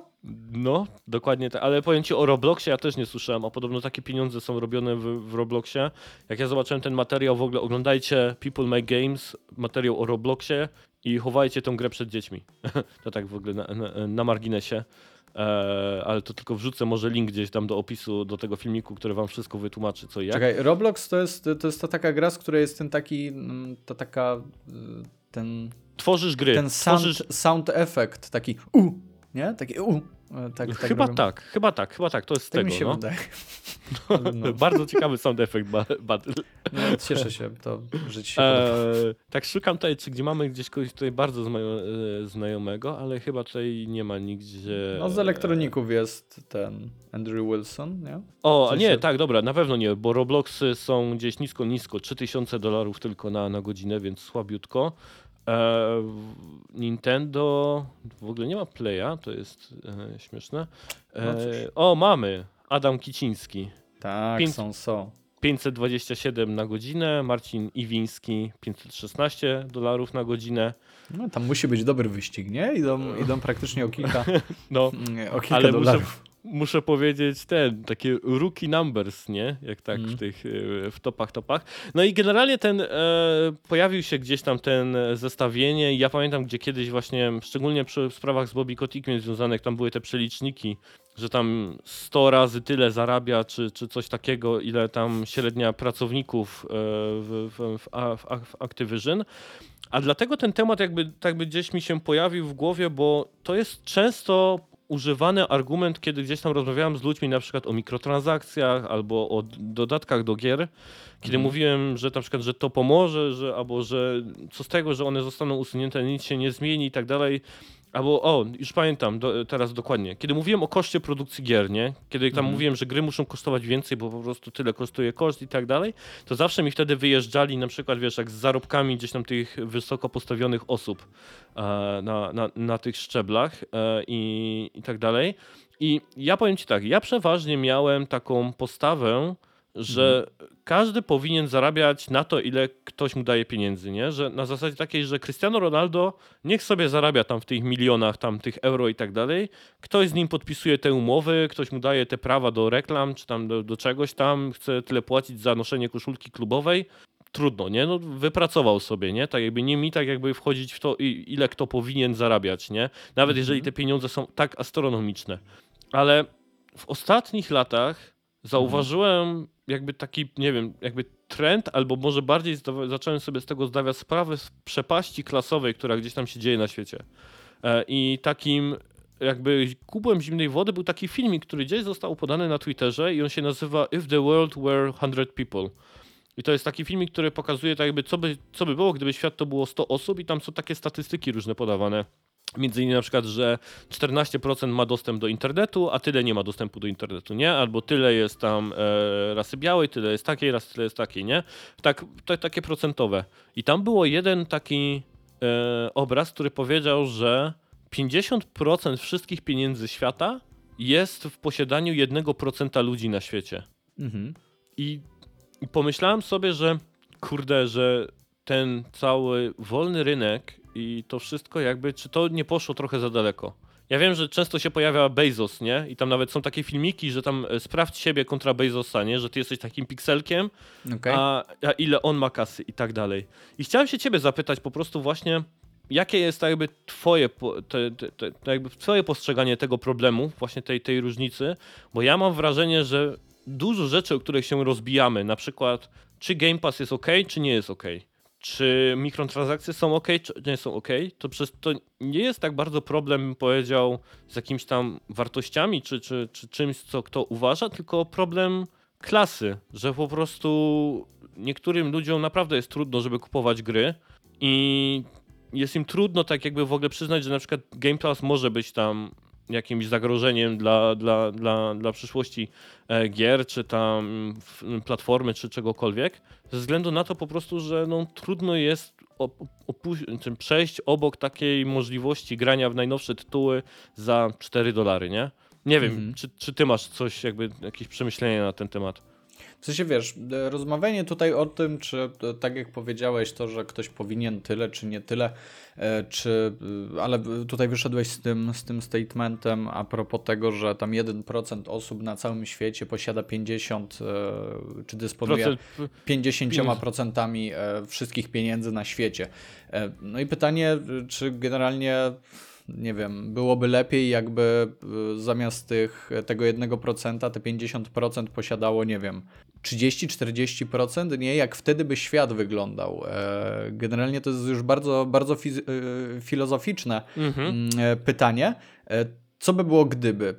mogłoby być tak, żeby było po prostu, kurde, gorzej. Ale moim zdaniem to, co jest naturalne dla ludzi, powiedzmy, którzy mają dużo pieniędzy, jest chęć posiadania jeszcze większej ilości tych pieniędzy i pytanie, czy nawet jeżeli byśmy, nie wiem, wypowiedzieli życzenie u Gina, które sprawiłoby, że ta ilość e, pieniędzy Pieniądze się została... rozłożą na przykład. Dokładnie, żeby się rozłożyły, nie? To pytanie, czy po czasie nie wrócilibyśmy do tej samej sytuacji, która byłaby spowodowana po prostu tym, że część z tych osób, e, śmiem za, za, za zakładać, że generalnie większa część, po prostu by nic z nimi nie robiła, na zasadzie nie pomnażałaby ich, a część by powiedziała, dobra, to ja chcę mieć jeszcze więcej i jeszcze więcej i jeszcze więcej i ta sytuacja mogłaby wrócić e, znowu do, do tej, z której e, wyszliśmy tak naprawdę, no bo umówmy się, nie każdy jest mega mózgiem, nie każdy może dojść do e, nie wiadomo jakiego, jakiego hajsu, świat nie jest sprawiedliwy, e, nie każdy ma szczęście, nie każdy się budzi w dobrym momencie dnia, żeby, nie wiem, puścić e, lotka, wpaść na taki pomysł, sraki, Mhm. założyć sobie kanał na YouTubie czy cokolwiek innego i tak to po prostu wygląda. Tutaj zbyt wiele czynników ma na to wpływ, gdzie wydaje mi się, że e, idealnie zobrazu, obrazuje to po prostu ten 1% ludzi, którym się udało, którzy mieli szczęście, którzy wstali o dobrej porze i tak dalej, i tak dalej. I wreszcie zapracowali po prostu mm, na to. Z jakiegoś powodu ci wszyscy ludzie, o których przed chwilą mówiłeś e, z branży, są na tym stołku, a nie jest e, na tym stołku na przykład osoba, która, e, no nie wiem, znajduje się o kilka szczebli e, pod nimi, bo po prostu ludzie lubią znajdować się w tym miejscu, niektórzy oczywiście, e, w którym są i wystarcza im na przykład to, a część chce się piąć coraz to bardziej do góry i ja w tym nie widzę, wiesz, nic złego. Na ten moment w moim życiu, jeżeli coś się zmieni, będę, będę dawał znać, ale Mhm. wydaje mi się, że e, chyba. Jasne, tak jak mówię, e, zakładamy to, że życie jest niesprawiedliwe i, em, i tak to po prostu wygląda, ale czasem jest tak, że po prostu dostaje się to, na co się e, zasłuży. Nie mówię tutaj o losowych wypadkach, w których no, dzieją się straszne rzeczy albo genialne rzeczy, nie? No bo z tym się niestety musimy liczyć. Życie jest bezwzględne i pisze nam różne scenariusze, no i Dlatego 1% napisało w tym wypadku, wydaje mi się, spoko scenariusz, co nie znaczy, że wiodą spoko życie. Mm, Paradoksalnie, to jest- prawda? To jest paradoksalnie, dokładnie, dokładnie tak. Fajne jest to, co powiedziałeś właśnie o szczęściu i o obudzeniu się w odpowiednim gdzieś tam momencie. Ja nie Mhm. wiem, jak bardzo dużo ludzi sobie tak jakby nie zdaje sprawy, jak e, że- ja gdzieś czytałem o tym i tam są jakby są cztery czynniki tego, czy coś jakby, czy osiągnięcia jakby sukcesu. Mhm. E, I dwa z nich to jest właśnie szczęście i byciu w odpowiednim miejscu w odpowiednim czasie. Tak. E, i, I to nie jest tak, że tylko i ciężką pracą, determinacją, bo to chyba były te pozostałe dwa, tak mi się wydaje. Ciężka praca, determinacja. E, da się tak jakby osiągnąć wszystko, nie? Naprawdę, jeżeli ktoś chce osiągnąć jakiś tam ponadmiarowy sukces, to musi mieć do tego wszystkiego jeszcze szczęście i bycie w odpowiednim miejscu w odpowiednim czasie. I to jest coś, co, Tak. co warto sobie gdzieś tam e, zdać sprawę. Ja też podchodziłem też zawsze do tego nieszczęsnego Bobby Kotika gdzieś tam w ten sposób, bo bardzo Mhm. dużo osób tak jakby się tego czepiało, że on ma takie i tam właśnie te, te zarobki. Ja sobie myślę i ja dziś słyszałem o, też taki wywiad z chyba e, to była przy produkcji jakiegoś filmu, Boże, wypadły mi teraz nazwiska od ludzi, o których chodziło, ale chodziło o dwóch aktorów, oczywiście żeńskiego i męskiego i był wielki skandal, bo tak jakby osoba żeńska, która grała główną rolę, dostała mniejszą garzę niż ten e, aktor. A, I pamiętam, była wtedy rozmowa z chyba reżyserem, który też był kobietą, e, z reżyserką. I ona powiedziała full wprost. Gdyby ona podeszła do stołu z żądaniem większej kasy na umowie, to by ją prawdopodobnie dostała. Zrozumcie, ja też jestem pracownikiem jakimś tam, powiedzmy, Sony Pictures na przykład, nie? I też mam budżet na film, nie? Jeżeli rozmawiam z agentem danej aktorki i on kładzie taką kwotę na stół i tak dalej, to czemu ja mam, wiesz, jak wychodzić z tym i chcieć więcej zapłacić, powiedzmy, niż tam agent gdzieś tam chce i tak dalej, nie? To Ależ jest to jest to jest oczywiste. to, je- to jest biznes, nie? Więc sobie myślę, Dokładnie. że jeżeli ktoś Bobiemu chce płacić z, z zarządu spółki taką kasę za tam jego decyzję, za to, że e, akcje wyglądają w taki, a nie inny gdzieś tam sposób i tak dalej, to tak jakby nie mi w to wchodzić. I trochę takie dyskutowanie, czy, czy gry powinny kosztować tam 70 dolców czy 60 na podstawie tego, ile zarabia CEO, jest trochę jakby dla mnie to jakby niepoważne, nie? bo to, to jakby to jest zupełnie inna dyskusja i, i zupełnie inny tak jakby temat w ogóle. E, ile się płaci gdzieś tam na tych szczeblach, czy, czy przy, przy kierownictwie e, firmy, nie? E, Tak, tak. Zdecydowanie to, to nie jest tak, że ten człowiek, nie, generalnie jak e, będziemy płacić, no powiedzmy znowu, e, magiczny strzał z palców i nagle gry kosztują 50 dolarów, czy 30 dolarów nawet, to to no. nie jest tak, że ten gość może to specjalnie odczuć, nie? Dalej ta przepaść finansowa może pozostawać i dalej pewnie będzie pozostawać, a może to się odbić na przykład na pracownikach po prostu, nie? Mhm. I, I to nie zdziwiłbym się, jakby to tak po prostu wyglądało, e, bo ten gość będzie robił wszystko. To on jest na górze, to on rządzi, to on tak naprawdę rozdaje karty. I dopóki z, mm, e, nie zmieni się takie myślenie na górze, no to generalnie na dole ludzie będą cierpieć, co zresztą mamy, e, czego mamy doskonały obraz właśnie w mm, postaci tego, co dowiedzieliśmy się, że działo się w Activision Blizzard. Activision. Bardzo mhm. przykre rzeczy i, i mam nadzieję, że coś może się w tej materii zmieni dzięki temu hmm. przejęciu, chociaż może to być bardzo, bardzo naiwne myślenie. Na koniec jeszcze chciałbym hmm. tego wątku, e, jak skończy rzeczywiście, oddam Ci za chwilę głos, chciałbym powiedzieć e, jedną myśl. Mhm. Znaczy nie, ja już tak naprawdę chciałem A, przechodzić dalej, już, więc już dawaj, dawaj, dobra. Dawaj, dawaj. E, bo wiesz co, czytałem ostatnio, czy oglądałem, nie, nie pamiętam już, ale to było z tak naprawdę mojej branży, z branży powiedzmy zdrowia mhm. szeroko rozumianego. Mm, czytałem Masaży badania. tych spraw, tak? Masaże, tak, happy endingi i te sprawy, e, starsze kobiety, starsi mężczyźni. E, tak, tak, tak, dokładnie. E, czytałem badania, które e, jasno pokazywały, że na koniec dnia, gdy powiedzmy jesteśmy już bliżej niż dalej tego naszego końca e, wszystkich przygód na, na tym mhm. świecie, e, pytano się osób, e, jak się czują, jak, jak oceniają swoje życie, nie? Mm, pod względem no, takiego spełnienia ogólnego. Mhm. Pytano tutaj o różne czynniki i w, na końcu w wynikach ankiety mm, za szczęście tak naprawdę u tych ludzi nie odpowiadały e, takie spełnienie zawodowe, finansowe, te wszystkie podróże i przygody, e, tylko uwaga, e, takie zdrowe i po prostu mm, życzliwe relacje w rodzinie. Mm, I to jest bardzo ciekawa myśl, czyli po prostu to, jak sobie żyliśmy z naszymi najbliższymi osobami, z rodziną, właśnie z przyjaciółmi. E, czyli takie powiedzenie, że e, co sobie e, najbardziej cenię w życiu, no to właśnie, że ludzi ma tutaj bardzo dużo, dużo, dużo sensu i pokazuje, że no nie warto czasem wypróbować sobie żył dla, dla tych kilku kilkuset czy kilku nawet tysięcy mm, więcej na koncie miesięcznie. Mhm. E, I to też e, jasno wynika z tego, co ja widzę w wiesz co, mojej praktyce, mm, nazwijmy to medycznej, e, jak ludzie przeróżni do mnie przychodzący, jak, jak oni oceniają swoje E, swoje życie. Także to jest, to jest też ważna myśl. Boże, ale się zrobiło e, kurde tak dziwnie na podcaście o grach, nie? Nie, nie. No, znaczy specjalnie trochę ten temat właśnie wrzuciłem tak, żeby sobie filozoficznie, bo powiem ci tak, że znam zdanie Bartka na ten temat i mhm skoro mam okazję gdzieś tam pogadać z kimś, kto jest jakby spoza naszej takiej bańki, w której normalnie zawsze gadamy, to mhm. chciałem po prostu zahaczyć o to i wydaje mi się, że i tak wyszło bardzo interesująco, więc dzięki i oczywiście to, co powiedziałeś na końcu, jak najbardziej e, ma, ma dużo, e, dużo sensu i dużo wartości. A teraz taki news, który w sumie Bartek gdzieś zaczął. Zaczął go w ten sposób, że mamy podpięte RSS-y newsowe do naszego Discorda i tam wleciał taki news o gaszeniu Notre Dame.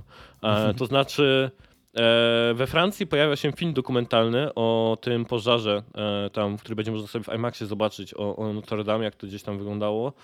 Taki katastro katastroficzny. Mhm. Jako połączone doświadczenie do tego filmu w IMAXie, to Ubisoft robi grę VR, w którym będziemy strażakiem, który gasi ten pożar.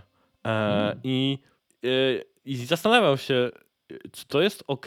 Znaczy, tam chyba nikt nie zginął w tym poszarze, nie? Tak naprawdę. To nie, to nie jest chyba, bym powiedział, tragedia taka, wiesz, ludzka, bo nie wiem, czy e, na gra na podstawie World, gra na podstawie World Trade Center to byłoby trochę przegięcie, nie? To znaczy, no, tutaj jest o tyle fajnie, że generalnie to był ogień. Nie wiem, czy tam wiadomo, czy nie wiadomo, co się stało, kto to podpalił, jak to podpalił. E, Generalnie tak tutaj chyba nie było ofiar m, śmiel- śmiertelnych. Wina Tuska. Wina, no to jest, to jest oczywiście e, prawda, w pełni się z nią zgadzam, ale wiesz co, nie widzę w sensie, nie widzę siebie i e, z mojego grona, z mojej banieczki znajomych, nie widzę ludzi, którzy by poszli do kina, stanęli przed tą, wiesz, tablicą z repertuarem i powiedzieli, ty, jest e, gaszenie Notre Dame, czy nie wiem, jakkolwiek by to było nazwane, na to chcę iść, do IMAXa, nie? Przeżyć tę No. godzinną, e, godzinną przygodę z perspektywy, mm, z perspektywy samego strażaka, który gasi, e, gasi, gasi katedrę. No, w sensie abstrakcyjny pomysł na film, jeszcze bardziej abstrakcyjny chyba pomysł na grę, tak naprawdę, e, No. która e, ma być tutaj swego rodzaju, nazwijmy to escape roomem, tak? Trwającym e, ile? Tam około godzinki, nie? I Tak, masz tyle godzinny escape na... room, no żeby uciec z palącego się Notre Dame, to mi jakoś gasić, Okej. więc No, no, no, muszę ciekawe. powiedzieć, że ciekawy pomysł na wykorzystanie asetów e, z Unity, muszę, po, e, muszę, muszę powiedzieć. Tam w ogóle ja trochę czyta, e, nawet nie czytałem, tylko oglądałem sobie materiał odnośnie odbudowy Notre Dame i właśnie asetów z Unity, bo Ubisoft Mhm. bardzo szybko się zgłosił tak naprawdę, że oni mają dosyć dobrze stworzoną kopię 3D, Okej. e, jeśli chodzi o Notre Dame i faktycznie ten ich model był bardzo, bardzo ładny i tak dalej.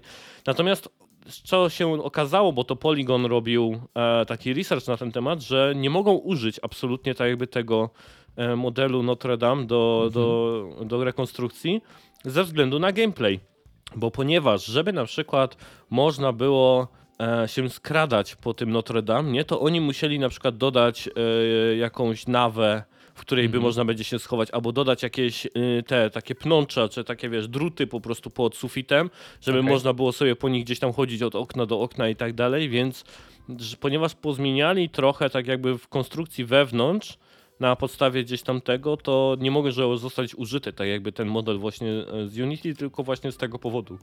Zupełnie, zupełnie bez sensu, nie rozumiem. E, Mogłoby być przyjemne z pożytecznym, znalazłby się pewnie jakiś asasyn, e, który by skakał po tych wszystkich rzeczach, po tych belkach, rurkach, nawach i tak Parkour. dalej. Do, Parkour. dokładnie, w sensie zobaczylibyśmy, wiesz, ekran e, na jakimś filmiku na YouTubie byłby podzielony na pół i z jednej strony miałbyś Assassin, Assassin's Creed'a, a z drugiej strony miałbyś tego gościa, który robi, wiesz, e, jota w jotę to samo, co, co ta osoba po, mm, po drugiej stronie ekranu. To, to, to by było bardzo, bardzo ciekawe. Mam nadzieję, że w, tej grze, bo to robi Ubisoft, który chyba dość prężnie mm, działa, jeżeli chodzi o NFT, prawda? Tak, tak. Mam tak, nadzieję, że jakieś dzieła będziemy mogli sobie do tej gry do- dokupywać właśnie jako NFT, które będziemy później mogli na przykład e, w katedrze sobie powiesić, nie? które e, każdy będzie mógł później ukraść, ale ty powiesz, że a, to moje, oddawaj i, i nic z tego. Dokładnie. Oddawaj mi JPEGa. Do, dokładnie. Więc, tak, tak, oczywiście. Tak myślę sobie, co by nasze studia mogły zrobić, jeśli chodzi o taką grę katastroficzną, na przykład, wiesz, tam, O Jezus, nie e, mów tego. tam na przykład omijanie jakiejś brzozy, nie? Czy coś To tak, rodzaju. wiedziałem, wiedziałem, że to będzie. O, o Więc- Boże. Więc tak, to by mogło być dosyć ciekawe, jakby wykorzystać takie nasze dobra tutaj e, narodowe. A kolejnym newsem Google powoli zabija Stadię. E, Business. Insider, e, tak, Stadia żyła. tak, Google dopiero teraz ją zabija. Tak, Okej. tylko, na, tak tylko nadmienię. E, Business Insider za paywallem informuje, że Google e, prowadzi rozmowy ze swoimi partnerami, jak Capcom, Ubisoft czy Bungie, bo pamiętam, że te firmy tak bardzo jakoś e, pamiętam, wspierały tam, że ich tytuły od razu trafiają na, na stadię i tak dalej. E, I o umorzeniu w ogóle lub zmiany tych umów. Samo Google, to też jest ciekawostka, prowadzi rozmowy o sprzedaży tej technologii, która jakby zasilała stadię jako Google Stream. E, Przemianowali tak jakby tą, tą nazwę i samą technologię stru, strumieniowania, to gdzieś tam rozgrywki, e, będzie sprzedawana. Trochę pewnie podobnie do tego, jak Gaikai został kupiony przez Sony jako, jako po prostu technologia gdzieś tam do, do, do użycia. E, e, I teraz tak, co tu sobie jeszcze wypisałem? Aha, retencja graczy jest podobno ogromnym problemem dla Stadii, no, no shit.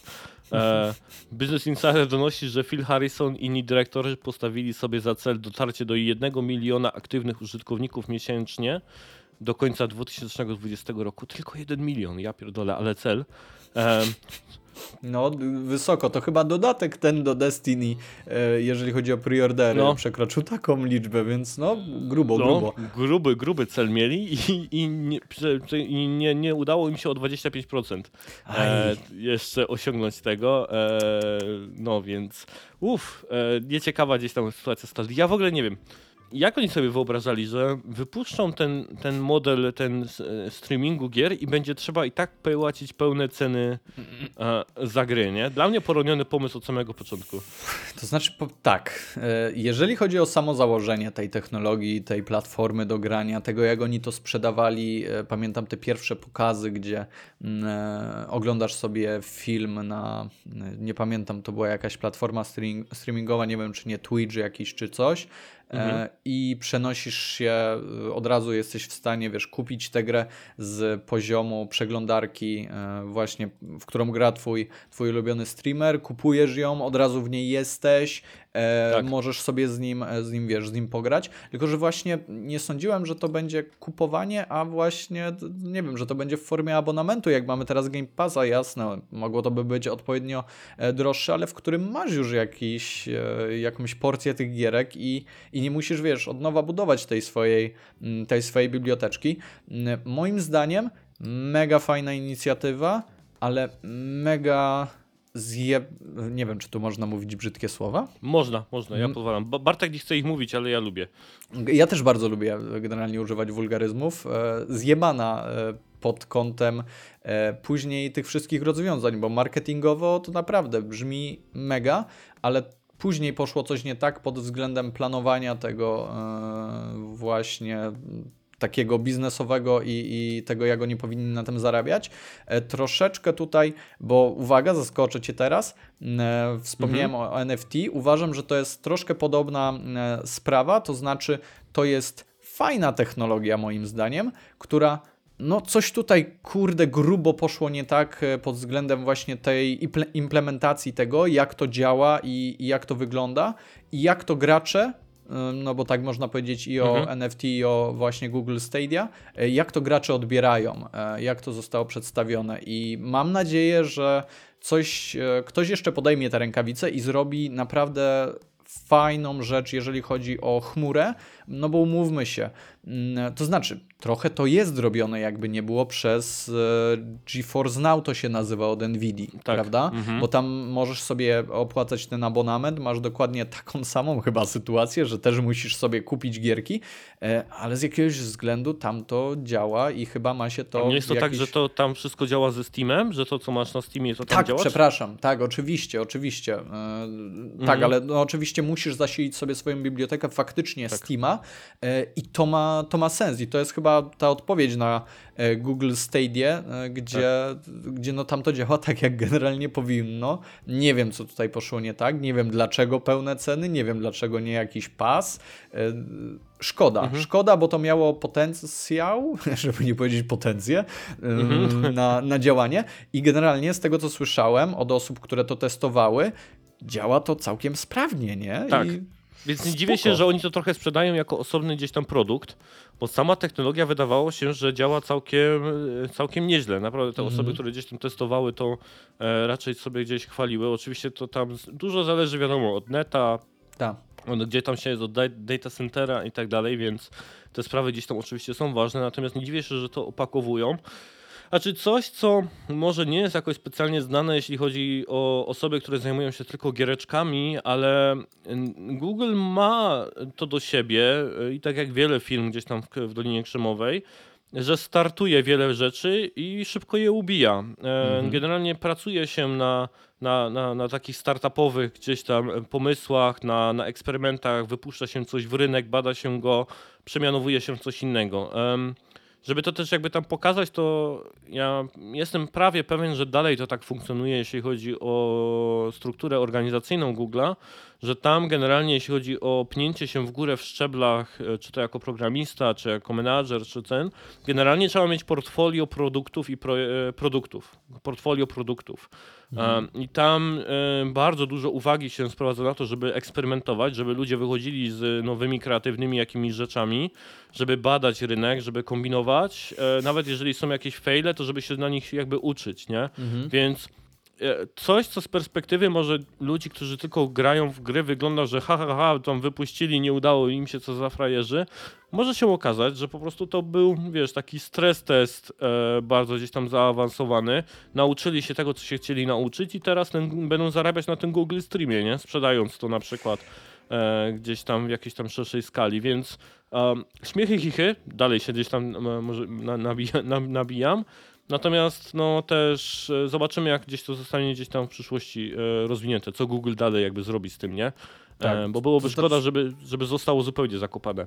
Tak, to znaczy ja wiesz, otwarcie ta sytuacja Stadia jest bardzo śmieszna, bo, no bo to miało być, wiesz, mega super e, hiper, Wyzwanie rzucone, rewoluc- zrewolucjonizowanie tego gamingu, nie? A wyszło, wyszło jak wyszło, więc no generalnie jest to całkiem zabawna e, sytuacja. E, niemniej, e, no to jest trochę sytuacja taka, że kto nie ryzykuje, nie pije szampana. Google może sobie pozwolić na powiedzmy porażkę w takim sektorze, ma poduszkę finansową dość dużą, Oczywiście. E, więc generalnie, jeżeli nie to, to uda im się inny projekt. Jeżeli nie inny, uda im się tak, jakby chcieli, to wyjdzie jeszcze kolejny i wydaje mi się, że to jest jedyny sposób na e, sprawdzenie, na test your luck, nie? Na sprawdzenie Tak, swojego tak, szczęścia po prostu. No bo jakby nie było, wymieniliśmy to sobie jako jeden z tych, e, jedna z tych cech, która, która musi być, żeby odnieść faktyczny, faktyczny sukces. No tutaj się nie udało, ale hej, Google myślę, że już e, pracuje nad kolejnymi projektami, zresztą jak powiedziałeś, szuka nawet do tego ludzi i no i takimi ludźmi chce się otaczać, więc no naprawdę e, zabawna sytuacja, ale, ale hej, e, im to zwisa, powiewa i w ogóle mają to gdzieś, nie? No, dokładnie tak. A, I ostatni news, którym e, jakby zakończymy sobie tą, e, tą część i, i, i odcinek. I wrzuciłem to dosyć e, świeżutko, nawet nie wiem, czy tam byłeś w stanie zobaczyć. Tak to, jest. ale pojawił się um, Yacht Club Games, wystartowało nowego ki- Kickstartera. Yacht Club Games, czyli twórcy Shovel Knighta, gry, która stała się ogromnym sukcesem. E, nie wiem, czy grałeś w Shovel Knighta, e, natomiast ja zagrywałem się w, i w podstawkę, i wszystkie dodatki przechodziłem i tak dalej. I oni wystartowali Kickstartera na swoją nową grę Mina the Hollower. Gra jest jeszcze bardziej, bym powiedział, retro niż Shovel Knight. E, jak sobie tak, Tak. e, zobaczymy gdzieś tam trailery, czy, czy to, co jest udostępnione na Kickstarterze, to mi się oczywiście bardzo podoba, bo to jest znowu gra, która wygląda na coś, co byłoby grane na NESie, e, a, a jest i paleta kolorów, i klatkarz animacji, i ilość detali gdzieś tam na ekranie i pewnie też muzyka, wszystko będzie tak jakby powodować to, że to będzie jednak brzmiało współcześnie i wyglądało współcześnie, więc e, ja bardzo gdzieś tam czekam na to, co, co wyjdzie tak jakby z tej produkcji, ale dużo krytyki jakby się spotkałem e, z tym związane, no bo jednak Yacht Club Games, to wiesz, to już jest marka, która e, gdzieś tam zarobiła, która pokazała się gdzieś tam na rynku, i teraz ru- ruszają na nową grę z Kickstarterem, nie? Kickstarterem, którego raczej się rozumie na zasadzie takiej, że hej, jesteśmy sobie e, główno studiem i potrzebujemy kasę na grę, nie? E, i, I proszę się zrzućcie. Ja osobiście nie widzę w tym żadnego problemu, ale byłem ciekaw właśnie, jak to z twojej perspektywy wygląda. O mój Boże, nie, w sensie powiem tak, y, na Kickstarterze to miało jaki tam pułap? Przypomnij mi, jeżeli chodzi o, o kasę, którą oni mieli, mieli A, zebrać. Którą chcieli... E, Tam było coś- 300 300 tysięcy? Tak, tak, tak. Czy takiego. przesadziłem? A teraz generalnie ile tam jest? E, Tam teraz są w PLN-ach, oczywiście mi to przerzuciło, tam są 3 miliony, więc... W sensie, je, może tak, jest to więcej. E, Tak nawet jakbyśmy sobie policzyli szybko, to może być nawet dwa razy więcej e, niż oni chcieli. E, I uwaga, nikt do tego e, nie przymuszał. Ludzie to robili z własnej woli i zupełnie nie rozumiem, dlaczego ktoś miałby mieć problem o to, że ktoś wrzuca informację, informację ej, szukaj, słuchajcie, jak nam pomożecie, to zrobimy nową, fajną gierkę. Jak nam nie pomożecie, no to generalnie może być różnie. I ja w tym w ogóle nie widzę problemu. Jest to zajebista inicjatywa i y, ja się wręcz cieszę, bo e, hej, oni nikogo nie zmuszali i to jest tak, tak naprawdę mój, wiesz, nadargument, y, mógłbym szukać jakichś innych, ale e, Ale wiesz, no ja się sami spotkałem chcieli. z takim właśnie, nie wiem właśnie skąd się to wzięło, tak jakby tak, takie krytyczne myślenie, że jak, nie wiem, jak ktoś jest y, tam jakby wyrobioną, już ma jakby tam hajsiwo, nie, czy coś takiego, już osiągnął sukces, to nie może wystartować tak jakby z Kickstarterem.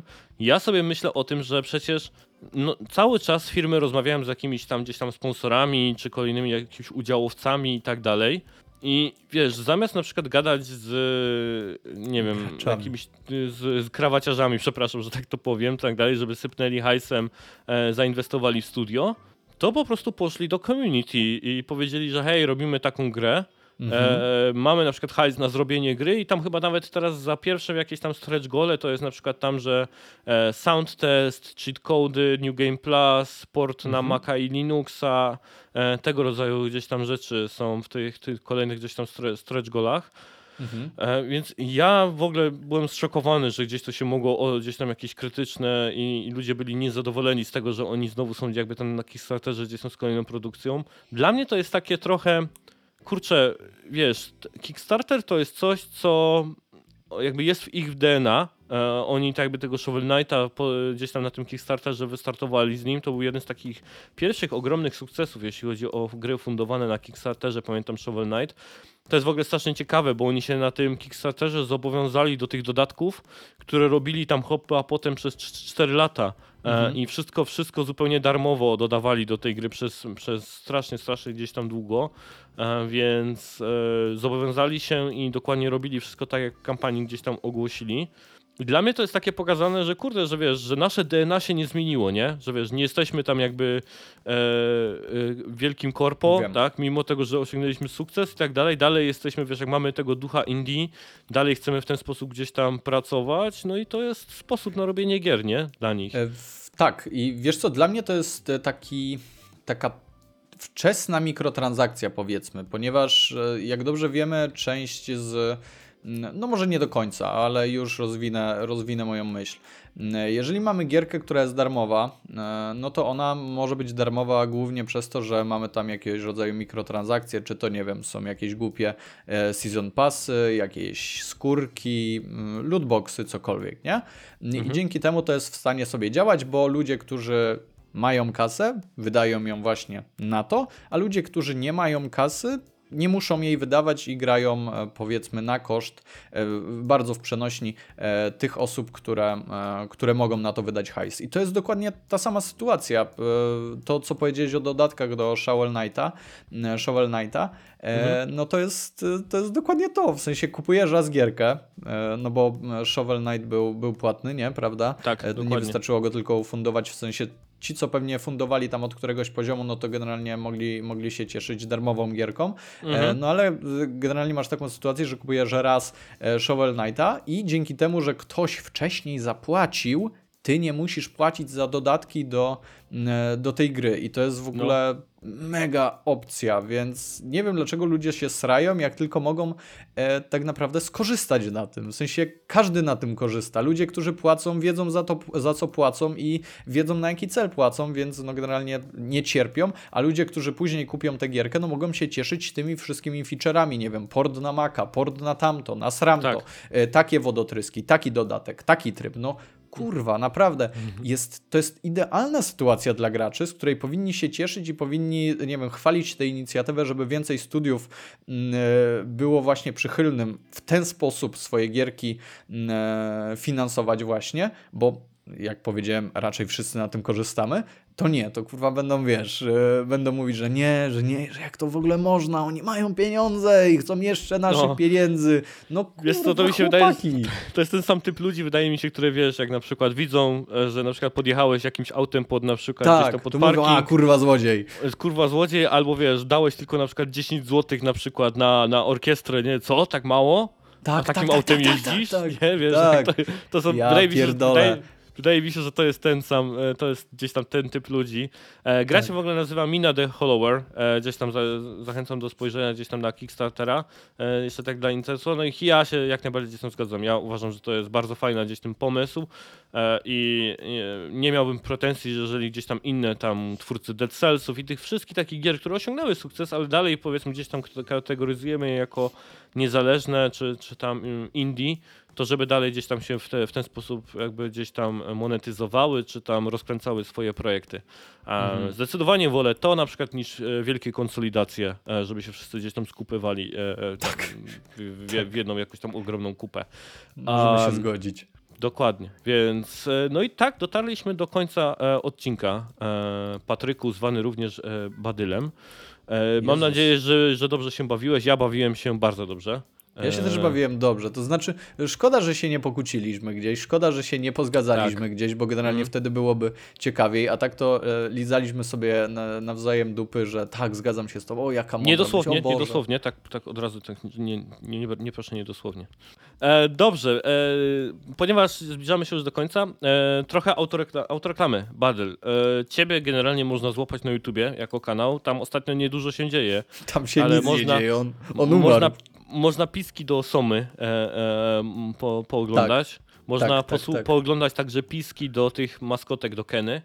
E, Tak, to też tak. pamiętam, e, że Tak były, jest. więc ogólnie piszczenie, jeżeli jesteście fanami piszczenia, to tam e, do Badyla na, na, na kanał. On się jakoś specjalnie nazywa, czy po prostu Badyl trzeba szukać?